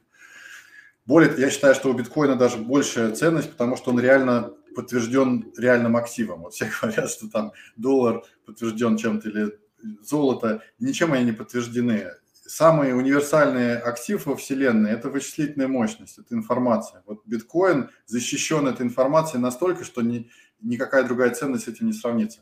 То есть я в это очень верю. С одной стороны. С другой стороны, конечно, нужно понимать, что этот рынок, пока он новый, проходит этап становления, там э, безумные эти флуктуации, э, скачки падения, но с другой стороны, эта тенденция тоже математически просчитываема. Посмотрите всю историю биткоина за за все время существования, она развив... он развивается, его цена всегда по определенной, а, по определенной последовательности. Так что а, я, я считаю, что в это можно и нужно инвестировать, но там нужно очень аккуратно и осторожно, потому что там просто уровень жуликов зашкаливает, потому что там никакого регулирования. Если, если я хотя бы понимаю, что я что-то не так сделаю, я в тюрьму сяду, там народ понимает, что можно делать все, что угодно. И не, не там они понимают, если я что-то не так сделаю, то поедет на Бали. Ну, на Бали тоже достанут, наверное. Ну, в общем, а, я к тому, что я большой сторонник этой экономики, но я делаю буквально там одну-две аккуратных инвестиций в год в этом плане в компании, которые я верю, что системно эту экономику будут строить. Я не спекулирую на биткоинах, а, я там не, не занимаюсь ICO, ничего такого. Окей, класс. Дальше. Вань. Да. Ты прекрасно читаешь. Алексей Беляев спрашивает. Пришло предложение поучаствовать в pre-IPO Revolut. Интересно узнать мнение Павла о шансах и рисках Revolut выйти на IPO успешно. Ну, я, да, я очень люблю эту компанию. Это одна из э, компаний, которая в моем списке. То есть мы это, э, с, с фаундером встретились в кафе случайно, он рассказал про компанию, я ему на месте сказал, я хватал его за ноги, э, умолял, чтобы он взял мои деньги, он сказал, что нет, ему не интересно. Я как какой мерзавец. Нет, он все правильно сделал. Э, типа, вот. Э, я просто не смог его достаточно... Он мне сказал, сделай мне встречу с Питером Тилем, я тебе, организ... я тебе возьму твои деньги. Пробовал угрожать? Работает, говорят. тогда еще не умел это делать. А, в общем, а, поэтому я, я считаю, что он, он сделал гениальную компанию, это суперпродукт, у них очень хорошие шансы, но переоценены они неимоверно. То есть я не то есть, грубо говоря, если представить, что хайп закончится э, там, в ближайшие 12 месяцев, то я бы не инвестировал просто ну, на текущие, при текущей оценке, просто потому что это, э, это очень рискованно. Но если, если вы как инвестор верите, что это продержится еще там, год-полтора, вся эта эйфория, то это может быть очень крутая инвестиция. Я думаю, что на хайпе они еще там э, полтора-два раза могут вырасти на самом IPO. Ну, я тут прокомментирую. Знаешь, когда вот я сижу, слушаю, как Павел говорит, я не пойду, но если вы хотите, идите, я, я бы не пошел. А, поэтому... Следующий вопрос. Да, следующий вопрос. Пожалуйста. Екатерина спрашивает, а как осуществляется оценка компании на pre вот это мы не сильно, сильно не, не, немного это обсудили, поэтому тут чуть можно прям рассказать. Да, да очень хороший вопрос на самом деле, потому что здесь как раз, то есть здесь сталкиваются две модели оценки. Модель оценки private equity стандартная, там мультипликаторы, э, и беда, скорость роста и, и все остальное. И с другой стороны сталкивается венчурная оценка. Венчурная оценка – это оценка обратная, то есть ты берешь ожидаемую оценку на момент ликвидности, на момент там, IPO или M&A, и потом э, дисконтируешь эту оценку на текущий момент в зависимости от того, какие риски у тебя есть достижения этой цели. То есть если условно у тебя есть, э, если ты можешь заработать на этой сделке э, там миллион, но вероятность этого 10%, то ты должен оценивать эту инвестицию сейчас в 100 тысяч. Понятно? Вот. И вот на pre-IPO эти две модели оценки сталкиваются вместе, потому что ты должен, с одной стороны, э, ты должен, потому что модель оценки на, выходе, она во многом зависит от того, как инвестбанки проделают вот эту работу. То есть инвестбанк возьмет э, текущие показатели компании, спроецирует на следующий год, потому что IPO оценивается не по текущей выручке, а по планируемому, по форкасту, прогнозу этой выручки на следующий год. Соответственно, нужно понимать, какие факторы инвестбанк использует, э, какие мультипликаторы они будут использовать, на какие аналогичные компании они будут смотреть. Это важно, какие компании из этой области сейчас доступны уже на рынке и по каким котировкам они торгуются. Да, то есть если сейчас, например, э, очень большой спрос на компании в области автомобилестроения, да, все, что связано с новым э, самоуправляемым транспортом, вообще с транспортом, получает очень высокие оценки у, у рынка. Соответственно, инвестбанк смотрит, если у вас выходит компания в этой области, они говорят, сейчас там средний мультипликатор на какую компанию, там 20 раз их выручки, 20 лет их выручки. Отлично. Вот, но опять же, эта информация, эта функция может измениться, она может упасть, она может подняться. Это тоже нужно как-то заложить в некую модель. Вот э, там, наша работа в том числе заключается в том, что мы берем вот все эти показатели, собираем их вместе в какую-то модель, вероятностную, мы смотрим, насколько мы верим этой модели, на основе нее формируем тезис, его как бы продаем своим инвесторам. Вот, но опять же это, э, то есть эту работу в принципе можно проделать самостоятельно, если если компания уже запустила, если у них есть там форма отчетности для э, сека в этом плане, то можно в этой форме посмотреть там все это как бы максимальное раскрытие информации, которую вы когда-либо увидите от компании. А, но в большинстве случаев нужно принимать решение существенно до того, как этот проспектус будет опубликован. И в этом случае нужно эту информацию моделировать вот из э, кусочков информации, собираемой с рынка. Огонь. Быстренько доедем дальше. Еще раз Катерина спрашивает, может ли рынок акций при IPO стать аналогом IPO в плане правового регулирования? Очень хороший вопрос, Екатерина, спасибо. Не может, скорее всего, не может законодательно именно потому, что IPO – это момент, когда это такой каминг-аут э, для компании. Это момент, когда компания должна выйти, э, э, достать все свои скелеты из шкафа, представить их инвесторам и сказать, ребята, все, мы больше ничего плохого делать не будем, мы теперь будем прозрачные, чистые и красивые. Вот. И все, что мы делали до этого, это все не считается. Вот. Но Венчурный рынок, он построен ровно противоположному принципу. Он как раз весь строится на инсайдерской торговле и на том, что я знаю информацию, которую вы не знаете. Так? Соответственно, как только IPO проходит, эти, э, эти возможности пропадают. И, соответственно, условия игры на венчурном рынке э, законодательно ограничены несколькими очень сильными ограничениями. Э, именно за счет того, что тут нет лицензирования, нет вот этих обязательств по раскрытию информации и всего остального. И поэтому в рамках этих ограничений мы можем оперировать вот на этом pre-IPO рынке. Но если мы попытаемся из этого pre-IPO рынка сделать такой же открытый рынок, как IPO, то есть какую-то публичную биржу, на которой это можно будет свободно продавать, то мы сразу нарушаем э, законодательство США, и э, причем там серьезно, это вопрос там 20 лет тюрьмы, да. Вот. Поэтому, поэтому вот эта грань очень четкая. Все, что при IPO, это такое кулуарный между своими, это последний шанс сделать какую-то э, хулиганскую штуку с, с акциями. После, потому что после IPO все, уже никакого хулиганства быть, разрешено быть не может. Как там говорится, хулиганство удалось, или как там, шалость удалась, да? Да. После. А, следующий комментарий. А, блин, нужна будет запись на встрече, разрываюсь. Запись по-любому будет, она будет на Ютубе. И, ребят, если вам заходит информация, поделитесь этим видео там в Фейсбуке у себя, в Твиттере, там в Вайбере, в Одноклассниках, где вы, где вы обычно делитесь этими видео. Мы, нам будет очень приятно, больше людей узнает о нашем канале, и мы будем делать более крутых, более, больше крутых выпусков. Окей, едем дальше куда задавать вопросы. Задать вопросы на YouTube. Вань, ты О, ссылочки. Можно, можно и прекрасный вопрос с YouTube вот про квантовые компьютеры.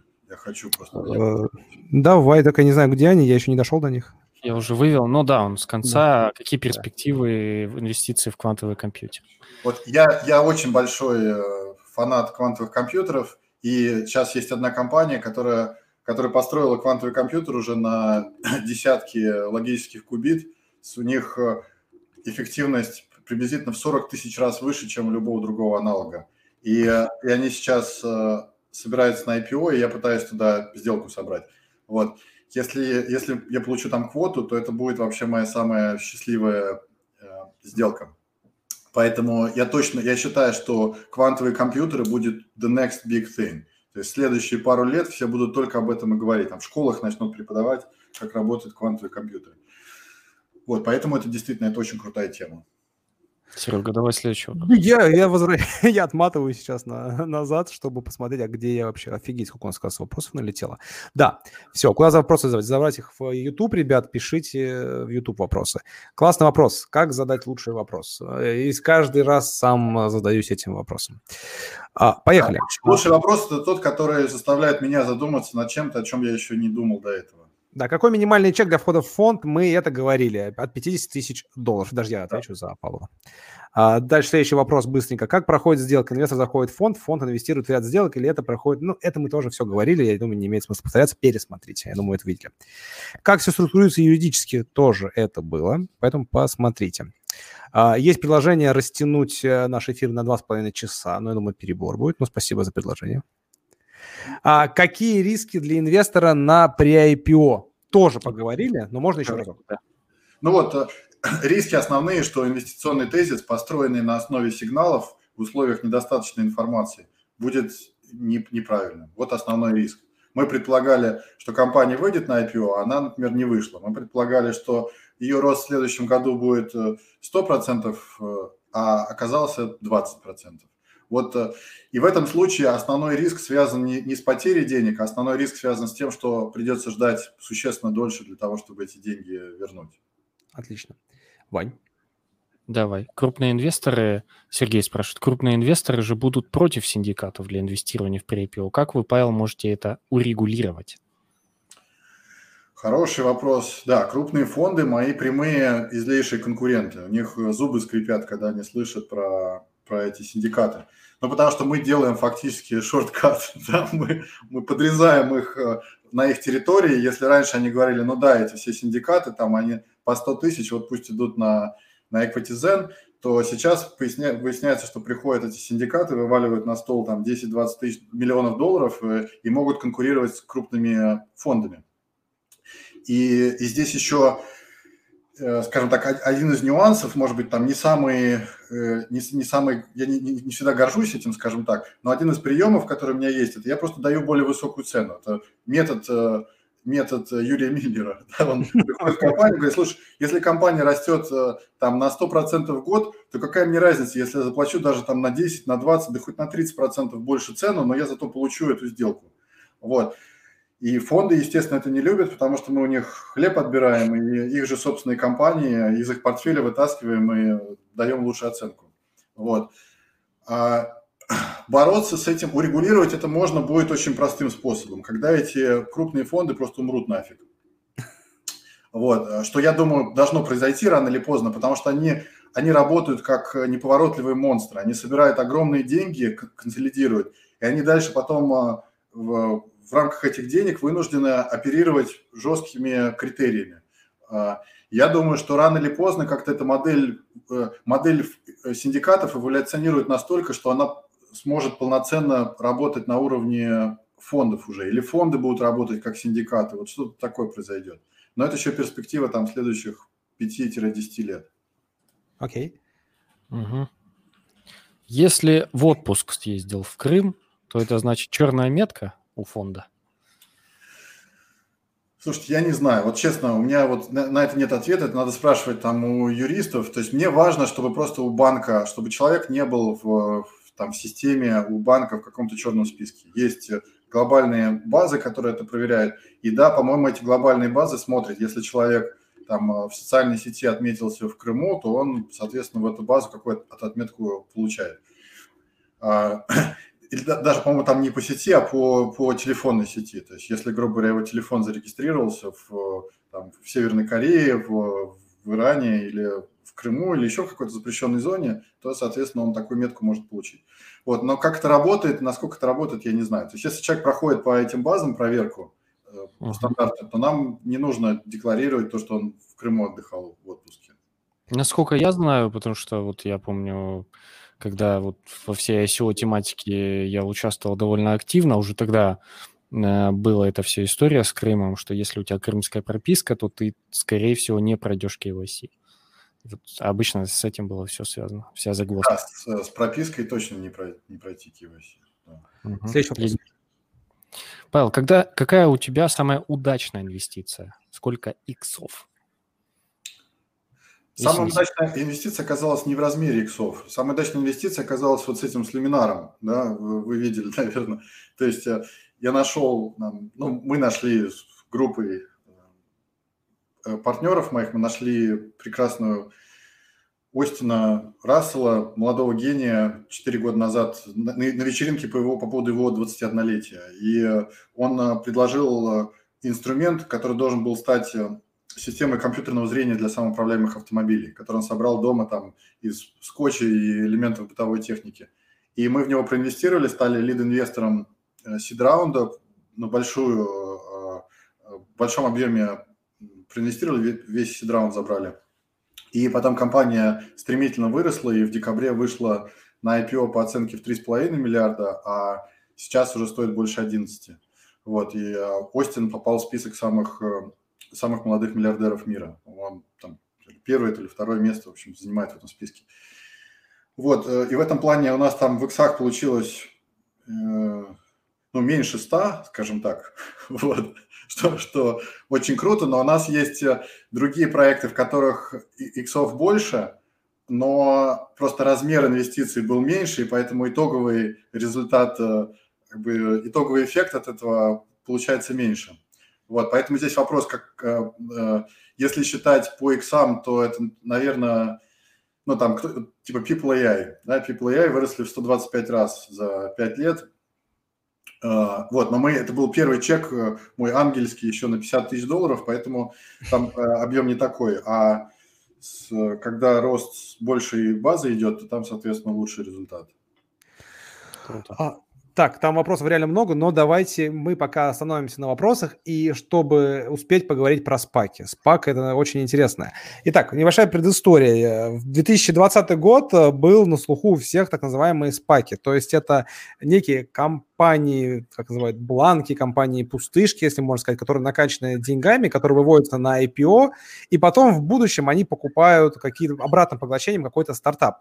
Я говорю, рассказал криво, Павел, расскажи, что такое спаки, почему они стали востребованы, и что это за не лазейка даже, а возможность для инвестиций. Да. Можно, можно в общих словах, потому что у нас будут дальше еще более конкретные вопросы. Да, дальше будет конкретно прямо. Я, я просто общую схему, предысторию расскажу. То есть давно существовала схема так называемого reverse takeover или reverse acquisition. Это когда э, существующая компания выкупает э, компанию, которая листится на бирже, но в этой компании ничего нет. И за счет этого становится публичной. Эта схема использовалась там, десятилетиями для того, чтобы в основном выводить всякий трэш на, на биржу. Там каннабис, э, еще какая-то фигня. Э, и в основном это где-нибудь в Канаде или где-то еще, потому что американское законодательство такие вещи не, не приветствовало, мягко говоря. Несколько лет назад СЕК принял новое регулирование, которое сказало, что мы разрешаем таким компаниям выходить на, на биржу при определенном наборе условий. То есть первое условие, что у компании должно быть достаточно денег, то есть у нее должно быть, там, по-моему, не меньше 100 миллионов, не помню, но, в общем, сотни миллионов долларов должны лежать на счету. И компания должна выходить на биржу, имея единственный актив свой, это, собственно, капитал на счету. Вот у нас лежит 300 миллионов, мы разбили эти 300 миллионов по 10 долларов за акцию, вот 30 миллионов акций у нас есть чтобы всем инвесторам было просто понимать, что единственная ценность этой компании – это вот те 10 долларов, которые стоит акция этой компании, это те 10 долларов, которые лежат на эскро счету и никуда не могут э, быть потеряны. И второе условие заключается в том, что эта компания, э, пустышка, не имеет права иметь какие-либо договоренности или разговоры с кем-либо на рынке. Она не имеет права выходить на биржу как пустышка, на самом деле имеет договоренность с кем-то еще. И это очень жесткое правила тоже там вплоть до тюрьмы. Э, соответственно, появились компании, так называемые спонсоры, которые начали эти спаки создавать. То есть компания делает такую пустышку, собирает туда 300 миллионов, выводит ее на биржу. Почему инвесторы с удовольствием кладут туда деньги? Потому что это, это возможность просто припарковать свои деньги. То есть есть крупный фонд, private equity, у него там миллиард кэшем. Он думает, куда мне этот миллиард положить? Он говорит, о, я их положу вот в эти спайки, потому что потерять я их точно не могу, цена не уйдет там меньше, чем 10 долларов. В крайнем случае, если этот спак не найдет цель, с которой он хочет слиться, а у спака есть, по-моему, два года на, этот, на это, mm-hmm. чтобы да. это сделать. Если они за два года не найдут, они просто вернут мне деньги. Если мне в любой момент нужны будут эти деньги для другой сделки, я просто продам эти акции спака, они там плюс-минус вокруг 10 долларов будут болтаться и, и, и э, заберу деньги. А если вдруг э, спак срастется, то он может пойти вверх, и я на этом хорошо заработаю. Поэтому инвесторы с огромным удовольствием кладут деньги в такие э, спаки, и, и это пошло просто бумом. Э, в прошлом году это выстрелило реально. То есть сама идея появилась года три назад уже, но реально в 2020 году там больше часть... Не-не, спаки, по-моему, были с 2000 какого-то там второго года, я вот смотрел информацию, офигеть. Может Они быть, вообще... так, да, видишь. Э, вот, но в прошлом году это получилось широкое распространение именно потому, что, с одной стороны, э, есть серьезное регулирование государственное, и понятно, что э, то есть этот СПАК имеет все деньги, то есть уже деньги не пропадут, ты, ты знаешь. Yeah. Э, да, дальше, и это теперь привело к тому, что все тоже, я тоже скупаю просто все спаки подряд, потому что это э, прикольно. Вот. Все. Так, а, давай, здесь да. все, сейчас перейдем давай, к конкретным вопросам. Давай, потому что есть конкретный вопрос. Вань, ты готов задавать конкретные, классные вопросы? А, я готов. Да. Давай, ты начни, я увижу, давай кого ты начнешь, и чтобы не повторяться. Я начну с того. Вот смотри, давай выгоды для стартапа, для компании э, вообще проговорим. Насколько вот вообще первая надежность, да, типа вот этой истории, насколько вероятно, что компания в итоге, в итоге не выйдет, то есть не поглотит ее спак, э, который есть на бирже. Что в этот момент? Он может не купить, короче, да, компанию стартап. И в этот момент что происходит? Ну, если, если SPAC как бы закончился его срок жизни, он никого не нашел, с кем слиться, он просто закрывается и э, возвращает деньги. Ага. И получается, я правильно понимаю, что э, скорость спа, выхода, ну, типа, вот SPAC, как по появлению на бирже, меньше, чем IPO сделать? Я прошу прощения, просто читаю параллельно комментарии, мне очень нравится. Спак – это стартап вверх ногами, молодец. Ну, хороший вопрос. Э, очень приятно а, э, извини, я прослушал твой вопрос. Да, забей, меня можно вообще игнорировать. Кстати, вопрос, когда он закрывается и раздает деньги, получается, происходит делистинг? Да, Это... в этом случае происходит делистинг. Я не знаю, если честно, про такие ситуации, потому что ну, СПАК должен быть совсем э, идиотами, чтобы так, такого довести состояние. И сейчас много всяких целей на рынке. И там вот был тоже вопрос, как СПАКи ищут проекты. Софта никакого для этого нет, это тоже все через инвестбанки идет. это тоже вот так вот по отношениям. Люди одни другому третьему сказали, и, и, и так вот это происходит. А я повторю свой вопрос. Да. А, Давай. Скорость, э, скорость для, для компании, для поглощающего стартапа. Почему SPAC это круто? Потому что IPO, к примеру, выводится там сколько, сколько месяцев? С 12, там 6 год. месяцев? Год, не знаю. Сколько SPAC? SPAC, вроде говорят, за 3-4 месяца на биржу выводит э, проект. То есть там так происходит. Значит, как, когда SPAC, то есть SPAC пустой, нашел цель, там поговорил, договорились, они подписали соглашение они должны об этом проинформировать весь мир. Они, значит, приходят и говорят, все, вот мы нашли цель для поглощения. И сразу видно по котировкам этого спака, видно, как инвесторы верят или не верят. То есть, если они верят в то, что это крутая компания, то котировка акций всегда ну, больше 10 долларов. То есть вы должны понимать, что 10 долларов цена спака – это всегда стандартное условие для всех спаков. Соответственно, все, что выше 10 долларов, это автоматически премия. Это значит, что инвесторы считают, ага, эта компания сейчас супер зашибись пойдет вверх. Если вдруг э, э, цена ниже 10 долларов, это значит, что инвесторы паникуют, они считают, что вообще мало того, что компания, этот спак не найдет компанию, или, грубо говоря, после слияния цена пойдет вниз, потому что это совсем говно. Вот. После того, как они объявили, они отправляют документы в СЕК на одобрение, вот это слияние. СЕК обычно занимает 2, там, максимум 3 месяца для того, чтобы это одобрить. Они там смотрят на все документы, дают разрешение. Как только они дали разрешение на на сделку. После этого компания проводит общее собрание, приним, э, подтверждает то, что они делают листинг, и буквально там на следующий день или когда будет свободное окно на бирже, они уже начинают листиться. В этот момент, значит, э, существует, э, существует три вида инвесторов. Есть так называемые спонсоры, это те, которые этот спак замутили. И у них там есть еще, помимо того, что они эти, они эти акции по 10 долларов, они их купили там по 50 центов изначально. И потом еще у них есть опцион обычно там, например, на 11 долларов. То есть если э, там через две недели после начала торгов они могут еще дополнительное количество акций купить по 11 долларов. Соответственно, если цена акции там 35, то они зарабатывают еще охренительно на этом.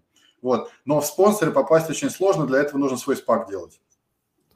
Второй... Сейчас мы до этого дойдем. Да. Как сделать свой спак. Так называемый пайп. То есть это инвесторы, которые получают право купить акции в момент размещения по цене в 10 долларов. Вот это самое интересное для меня участие. Я вот такие сделки активно ищу. А, то есть мы гарантированно в день, в день IPO мы, э, мы обязаны купить акции по 10 долларов. Но если я знаю, что они будут, они к моменту IPO, учитывая вот эти предварительные новости, они уже могут быть там 15-20 стоить. Соответственно, это получается очень хорошее... А где покупать? Тупо на у брокера какого-то получается? Ну, ну вот у... Ну нет, тоже вот по своим... А, подожди, ты, подожди. Давай это все... Вне а, эфира, да. Да, это все, все, все где покупать. Вот. И третий вид инвесторов – это уже, собственно, те инвесторы, которые свободно на рынке могут купить эти акции. И здесь тоже есть некий эм, confusion, потому что принципе же акции спака можно купить в любой момент. Не нужно дожидаться момента, когда произойдет слияние. Почему слияние так важно? Потому что есть огромное количество фондов крупных, э, которые, например, хотят эту компанию включить в свой, э, ну, в свой портфель, да, там, в свой индекс или еще куда-то. А, но они не могут этого сделать, пока слияние не произошло, потому что для них акции спака – это спекулятивный инструмент. Как только СПАК прошел всю процедуру согласования и получил одобрение СЕКа и, соответственно, поменялся тикер, теперь вместо СПАКовского тикера э, компания начала, стала называться так, как называется сама компания. С этого момента эти акции уже перестают быть спекулятивным инструментом и становятся активом непосредственно, в который они хотят инвестировать. И в этот момент им, в принципе, все равно по какой цене покупать. Они покупают просто по рыночной цене. Они приходят на биржу и говорят, так, отгрузите мне там на 100 миллионов акций этой компании. И вот эти вот э, события, если такие фонды есть, у них есть интерес к этой компании, то это событие приводит к резкому сто- э, росту стоимости э, акций самого, ну, этой объединенной компании. И в этом случае, в принципе, для простого инвестора это очень простая стратегия. Ты покупаешь спак, там, грубо говоря, в момент объявления, когда в публичном доступе пришла информация, даже есть сайты, где публикуют там ежедневно все спаки, которые выходят. Вы смотрите эти спаки, покупаете эти акции, ждете объявления, видите там за следующие две недели рост, главное выйти до, за две недели до того момента, когда э, эти э, спонсоры начинают свои опционы реализовывать, потому что это сразу рушит э, акции вниз.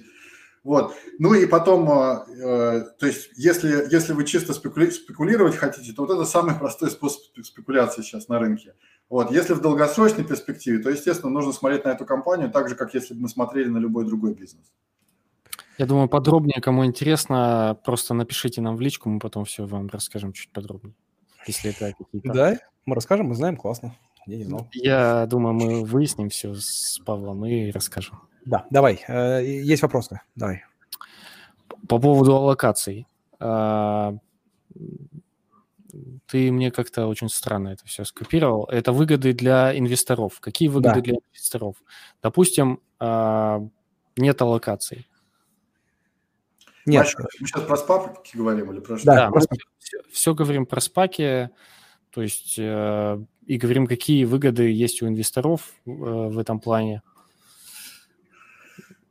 Ну, типа, да, на IPO есть аллокации. А если... Я рассказал, то есть инвесторы здесь делятся на три группы. То есть для, для тех, кому посчастливилось непосредственно спонсором стать, он просто в шоколаде, потому что ты покупаешь по 50 центов э, и потом еще на опционах а зарабатываешь. Спонсор, спонсор это кто? Давай тогда расскажем. Спонсор это тот, кто, собственно, этот спак придумал. Управляющий. Да, кто его замутил. Ага. Это компания, это аккредитованный инвестор. Кто это кто обычно? Это, в принципе, любая компания, любой человек может это сделать. Для этого mm. не требуется никаких там специальных лицензий, ничего. То есть любой человек может э, объявить свой спак, скажете, я запускаю свой спак. Там, нанять юристов, которые вам все это сделают. Ох, юристы, опять юристы. Идти к инвесторам, собрать, например, первые там 5 миллионов вот этих спонсорских денег. То есть ты инвесторам в этом плане то есть у меня, кстати, есть предложение многих э, спонсоров. Я пока не, не решился участвовать, но смотрю. То есть там схема какая? Ты, ты, ты заходишь как спонсор, но при этом ты покупаешь по очень низкой, то есть по очень низкой цене акции, плюс получаешь хороший опцион, но в случае, если спак не состоится, то ты теряешь все свои деньги.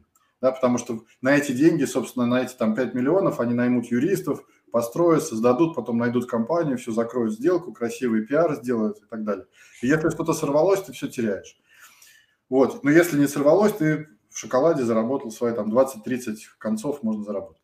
А, значит, вторая категория – это вот пайп-инвесторы, это как, как я, то есть э, более консервативные, все уже понятно, что за компания, понятно, какой у них бизнес, понятно, как они будут расти. И вот э, э, там, допустим, компания собирает в этот пайп там, 300 миллионов, и в эти 300 миллионов можно, по идее, влезть там с небольшим чеком там, в 5-10 миллионов. Вот чем, чем я сейчас активно занимаюсь.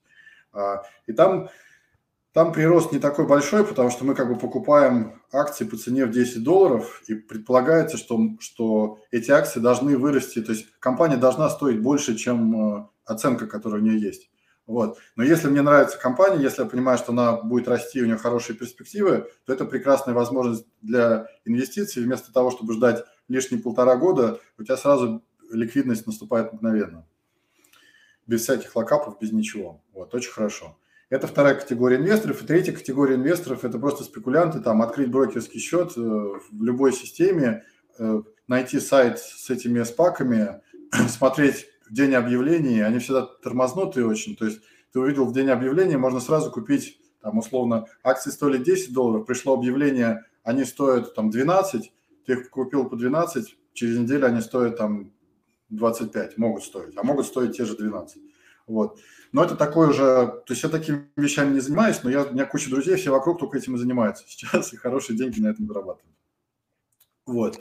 А, вот это, грубо говоря, а уточняющий вопрос. Вот э, когда организуется СПАК, не знаю нам, зачем, ну, на, для общей картины. Организуется СПАК, он состоит вот изначально из спонсоров, которые инвестируют, Э, возможно, институционалов, да, в которых там, наверное, больше денег. И, собственно, из, и потом это уже идут какие-то договоренности с биржами. И третья категория, которые вот розничные инвесторы, они уже инвестируют после на бирже.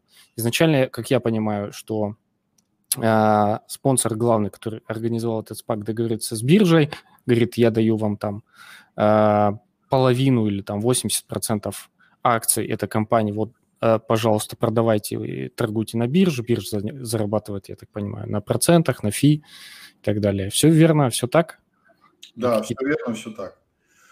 Окей, поехали дальше. Так, а... Андрей Лунев еще спросил по поводу э, SPAC не может иметь конкретный да. таргет, а фокус индустриальный. Да. да, он может декларировать индустриальный фокус, хотя в последнее время это все меньше делают, потому что все больше получается, что не угадывают. Там они говорят, мы, мы сделали спак в области сельского хозяйства. Потом там полтора года прошло, бах, они там в самоуправляемые автомобили в итоге влились.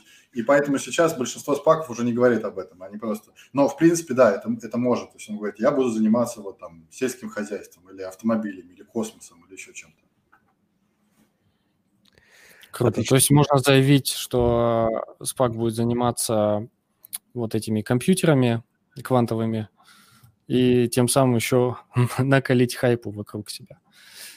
Сереж, давай дальше. Да. А, да, на самом деле про спаки в целом а, понятно, инструмент интересный. А, у нас вот даже привели в пример, что у нас а, Таврин делал в России спак.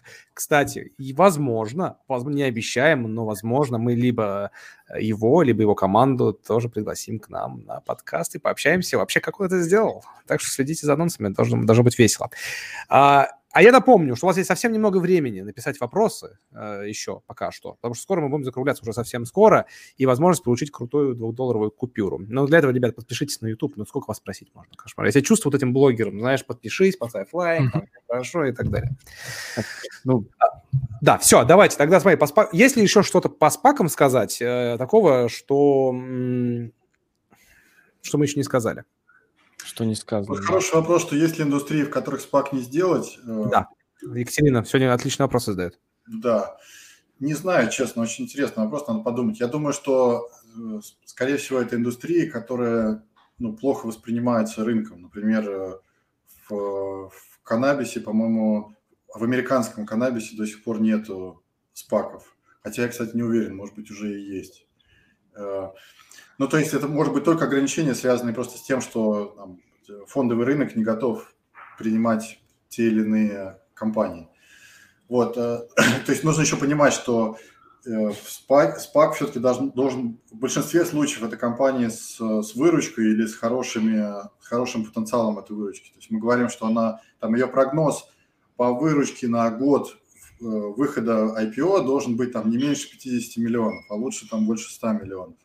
Вот. То есть это не, это не как там, э, э, это не э, пузырь, как конца 90-х, доткомов, когда можно было все что угодно выводить. То есть все-таки требования к этим спакам очень серьезные, их инвесторы рассматривают. И если там какая-то фигня, они, в общем, ну, не, не, обязательно, не обязательно совершенно выстрелят. Окей, э, вопросик интересный от Лекса. Насколько я знаю, некоторые команды, организующие SPAC, предоставляют свою экспертность компании. После того, как он, как он станет публичным, что именно они делают? Ну да, это же, это еще, это к вопросу тоже о том, что, это, что SPAC не может инвестировать в 10 компаний. SPAC – это всегда одна компания, потому что это одно слияние. То есть есть две управляющие команды. Есть управляющая команда этого СПАКа, которая знает, как работать на бирже, как э, выходить, там, как акции, как отчитываться инвесторам и все остальное. То есть это уникальная суперэкспертиза, которую стартапы обычно покупают за сумасшедшие деньги. То есть, там, например, нанять CFO, который выводил компанию на биржу, это вопрос там десятков миллионов долларов, которым этому CFO нужно будет заплатить. Вот здесь в данном случае SPAC приходит и говорит, ребята, мы вам все это обеспечим, вы нам, главное, хороший продукт и бизнес сделайте, а мы вам дадим и CFO, и мы вам все это красиво упакуем. И в этом плане это огромная ценность, которую эта команда SPAC может принести стартапам. Ну, это типа смарт money, что ли, получается, вот, в, том, в том же самом формате практически? Ну, это может быть, да. Потому что это, это на самом деле это замена, в большинстве случаев SPAC это замена последнего раунда, вот этого пред-IPO раунда. То есть э, приходит инвестор в компанию и говорит, слушай, у тебя крутая компания, ты когда на IPO собираешься? Он говорит, ну я там через пару лет. А сколько тебе денег нужно на это? Ну, мне нужно там еще 100 миллионов. Он говорит, хорошо, давай мы тебе дадим 300 миллионов, мы сразу тебя оценим уже по оценке того IPO, который ты планировал через два года, мы себе решим э, все вопросы. Твоя главная задача просто обеспечить, что ты э, ускоришься значительно относительно и того, что ты планировал сделать за два года, ты сделаешь за 6 месяцев. Дил? Говорит, дил. Вот, вот как выглядит в натуре, скажем так, большинство текущих спак сделок. Круто, огонь. А, я думаю, вопросы появляются, но ты уже быстрее отвечаешь на них, чем они успевают, успевают появляться у ребят. А, смотри, э, Паш, есть ли там что еще ответить, или все это мы уже проговорили? Вот последний вопрос, как ты считаешь? Э, я хотел вот ответить на хороший вопрос эм, э, был по поводу от Андрея Климанова, что, что действительно мой бизнес – это торговля инсайтами. Я эти инсайты собираю, я их э, инвесторам продаю. И, и он действительно правильно отметил, что у меня для этого э, есть здание в Сан-Франциско, культурный центр, а, здание бывшей церкви, которое, в котором собиралось там до, до кризиса по 20 тысяч человек в год проходило, и все предприниматели и инвесторы. А сейчас довольно сложно с этим работать, потому что мероприятия запрещены. Вот. Так что приходится все в онлайн переводить. И вот этот вот личный контакт, он очень плохо переводится в онлайн. Э, тяжело, и я прямо от этого страдаю. Если, если у кого будут э, понимание того, как это лучше делать, то буду то пишите да. Ну, знаешь, э, скажу маленькую такую 5 копеек, что благодаря вот таких вот прямым эфирам мы стараемся воссоздать какую-то такую вот атмосферу. Это у нас все равно трудно получается, но мы стараемся делать ее неформальной вот в таких штуках. Я не знаю, мне нравится этот вопрос. В России сработает СПАК с Роскосмосом?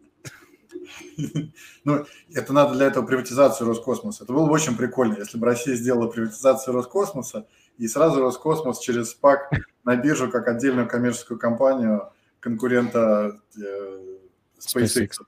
Если, если, предположить, если предположить, что в Роскосмосе будет нормальный менеджмент и управление, то активов и, и знаний там очень много. Это было бы супер, это было бы там корпорация на 100 миллиардов долларов мгновенно. Инвесторы бы бились в истерике в попытке купить акции. Но такого мы знаем не произойдет. У меня есть вопрос, неожиданный, не по теме. Блин, я только его вспомнил, но хочу его всем нам задать. Новость увидел вчера, вернее, сегодня, когда проснулся, и пишет, о, типа издание говорит, что Павел Дуров хочет привлечь миллион долларов в долг. Миллиард. Милли... Ой, ой, да. Ты что это Тремя нулями. Миллиард долларов в долг. Это э, слух или это, если уже это в новостях, это уже так? Ну, я не могу детально комментировать, но да, это так. Окей, я... после эфира. Сейчас... Инсайдер. Ты инсайдер, короче, я понял, нельзя. А... Нельзя комментировать, да. Все, окей. Последний вопрос, наверное, и хватит на сегодня. Павел, выходит ваше предложение, это, по сути, альтернатива СПАК. Успехов вам. Ну, это... не совсем альтернатива. Нет, как раз я в том числе и в, и в спаке инвестирую. Спак – это просто очень удобный механизм, который сейчас появился вот именно для того, чтобы ускорять этот цикл, там, цикл двухлетних инвестиций сделать там, за три месяца. Э, и сразу компания в публичный доступ. Но у этого есть как, как очень сильная сторона, так и э, э, основной недостаток, скажем так, тоже был вопрос, в чем риски спаков, что все-таки том виде, в котором это существует сейчас, это сильно перегрето. То есть это придет к какому-то разумному завершению, и это завершение будет означать, что большое количество инвесторов потеряет свои деньги на этом. Поэтому я бы к этому относился очень осторожно. То есть я думаю, что запасы прочности на рынке еще там где-то на полгода такой игры есть, потому что новые деньги печатают, они все приходят. Почему весь этот бум идет? Да? Потому что правительство печатает деньги, чтобы справиться с кризисом. Люди, там 80% этих денег, вот сейчас я статистику смотрел, оказывается в итоге на фондовом рынке. Кстати, об этом, да, мы об этом говорили с Николаем Давыдовым в одном из предыдущих выпусков. Он рассказал, что вообще эти напечатанные деньги 80% в венчур даже идут. Вот так он говорил. Там. А, последний вопрос, который мне здесь нравится, и давайте завершать. Кстати, ребят, огромное спасибо. Во-первых, что вы держитесь два часа в те, в те же 70 человек, которые не покидают наш прямой эфир. И, видимо, реально вам очень важно и очень интересно. Последний вопрос. А, может ли цена спак упасть ниже 10 долларов? Да, может. То есть как это происходит? Э, компания, то есть SPAC там собрал 300 миллионов, потом сделал объявление, что э, мы решили инвестировать в сеть кофеин в Москве.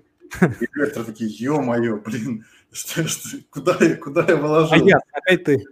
И он, он такой, не-не-не, да, да, давайте мои деньги назад, я не хочу в кафе инвестировать. Вот, а все пошли на, на биржу забирать свои деньги, э, ликвидность этих спаковских акций очень небольшая, то есть объем просто акций, которые доступны спака до момента слияния, очень небольшой. И, соответственно, даже небольшие движения инвесторов автоматически приводят к падению цены.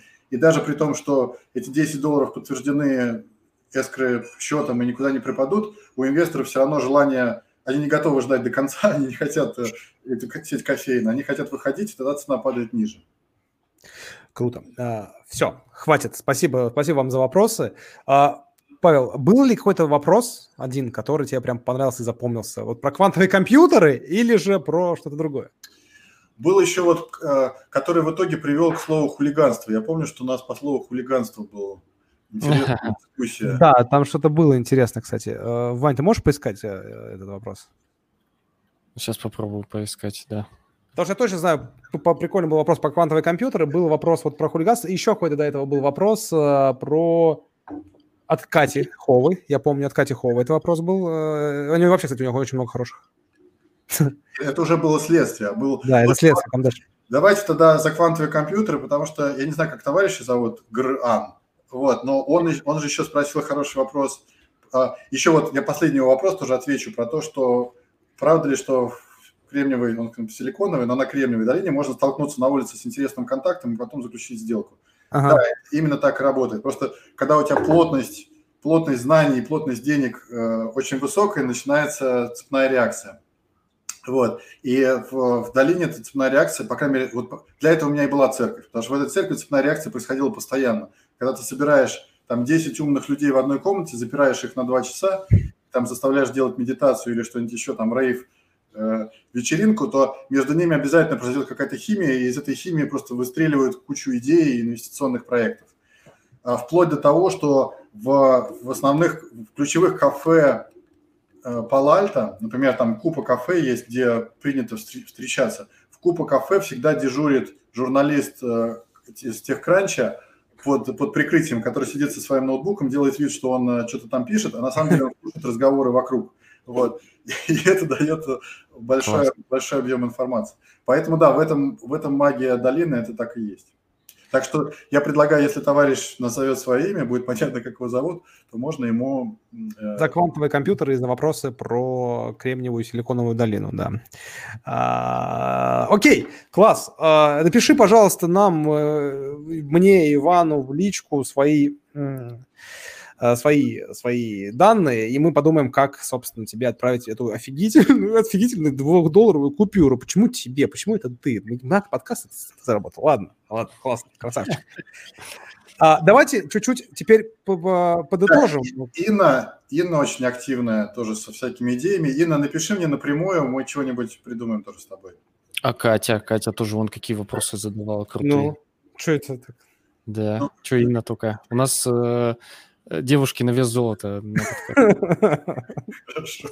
99 Нет, я не буду никаких э, там э, спецподарков давать, но я просто, если человеку действительно интересно, то, я к тому хочу сказать, что меня легко найти, меня не, не сложно найти. В любых соцсетях мне легко написать. Я, я, я не отвечаю только в ситуации, или если я не понимаю, что ответить, потому что что-то какая-то глупости вопроса. Или если я могу быть очень занят, я потом отвечу позже, или можно мне напомнить. Всегда есть правило трех напоминаний, оно очень хорошо действует. Я всегда использую, то есть если человек мне не отвечает, я просто отвечаю, просто отправляю friendly reminder number one и friendly reminder number two. После двух friendly ремайдеров я считаю, что все, видно, человек не хочет со мной общаться. Но, по крайней мере, в пределах трех ремайдеров стоит э, дать человеку шаг. Я, кстати, одну заметочку вставлю, вот, вот, вот мою, обиду, мою личную обидочку сейчас вставлю. Когда я пишу в наш чатик с Павлом, я, Павел меня игнорирует. Читает, но не отвечает. Когда пишет Ваня, он ему сразу отвечает. Потому что он, видно, второе напоминание. Ну да. А я, замечу, я замечу, что э, еще я встречал с Павлом, я что-нибудь напишу, видимо, Павел э, в голове ответил, но так не, усп- не успел ответить. Потом я как-то напоминаю, и да, окей. Опять же, кстати, используйте, я еще использую для этого подход, потому что у вас часто бывает такое, типа, давай проведем эфир. Типа, хороший вопрос, но он открытый вопрос, то есть он предполагает okay. определенные логики с моей стороны. Если сказать, Павел, ты можешь завтра в 7 утра выступить на час по теме вот этого самого, я скажу, я понимаю, что мне для того, чтобы ответить, нужно 15 секунд, я отвечу «могу», и все, решили вопрос. Поэтому от того, как вы формулируете вопрос, тоже зависит э, то есть думаю, формулировать вопрос так, чтобы можно было на него ответить за 30 секунд. Тогда, потому что иначе ты думаешь, ага, я, я отвечу попозже, сейчас подумаю, и все, 50 других сообщений ты забыл. Кстати, это очень круто. Это, вот этому действительно учимся сейчас. И, ребята, это отличный ценнейший совет. А Павел, огромное спасибо, что целых два часа рассказывал нам про pre-IPO, про спаки, отвечал на все наши вопросы. Это было очень круто. Подытожить хочу сказать, ребят, если у вас есть интерес инвестировать в pre-IPO, а вообще хотите в этом разобраться, пишите нам. Мы э, Павлу в этом плане помогаем. Мы партнеры Павла по вот этим вот вопросам. Как про Павел правильно сказать? Ну да, вы партнеры, которые как раз занимаются вот таким синдицированием. Да, поэтому, вот, это не я сказал, это, это Павел сказал. А, поэтому э, пишите нам, мы э, расскажем, покажем, покажем, как все это работает. Если нужно, если там какие-то есть серьезные вопросы, сведем с Павлом, и давайте, давайте сделаем сертификаты, если вам это интересно. Э, мы это видео, во-первых, сохраним на YouTube, потом мы нарежем это видео на короткие ролики по темам. Кстати, это, у нас, это будет целый плейлист коротких роликов с полезной информацией, которую можно за 5 минут посмотреть, за 3 минуты. Я а думаю, это будет интересно. Ребят, напишите. Да? При IPO спаки, да.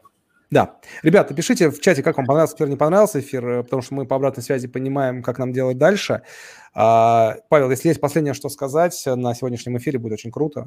И мы закончим. Спасибо вам большое за поддержку. И, в общем, подключайтесь, кому интересно. Не бойтесь писать напрямую, спрашивать. Я, если... То есть, вот еще скажу единственное, что мне очень много приходит писем просто с предложением проектов. Да, типа, там, Павел, инвестируйте в проект. Я сразу хочу сказать, во-первых, я не инвестирую в России, я инвестирую в США сейчас, я инвестирую на значительно более поздней стадии, я не инвестирую там в ранние стартапы. Я могу дать какой-то фидбэк, я могу чем-то подсказать советом, а, но я не могу, э, то есть мне бесполезно писать, типа там, проинвестируйте. Если, э, но, но я придерживаюсь политики, что если я могу что-то сказать полезное, я скажу стартапу. Даже если я, э, мне не нравится идея, но я там дам какие-то советы о том, какую метрику использовать или еще что-то. Если я не отвечаю на письмо, это значит, что, скорее всего, я вообще даже не понимаю, о чем речь идет. Это значит, надо как-то пере, переструктурировать или там прийти на, на VC-кухню, запичить или сходить в акселератор куда-то, просто понять вообще, как этот, э, как этот мир устроен. Вот. А так, э, если, вы, если вам интересно мое мнение, и вы хотите его услышать, то его легко добиться, написав мне там в любую соцсеть, там, в Telegram или в, в Facebook, э, я, я обязательно отвечу. Круто. А, ребят, всем еще раз спасибо, что вы просидели два часа и вы не покидали на протяжении двух часов. Это, это здесь показывает, что тема реально интересна. При IPO становится все популярнее. Ну и спаки, спаки всем зашли. Павел, еще раз спасибо. Тогда мы уходим в закат и до встречи на следующих эфирах каких-нибудь. Да, все, счастливо. Спасибо за приглашение. Пока-пока. Всем пока. пока.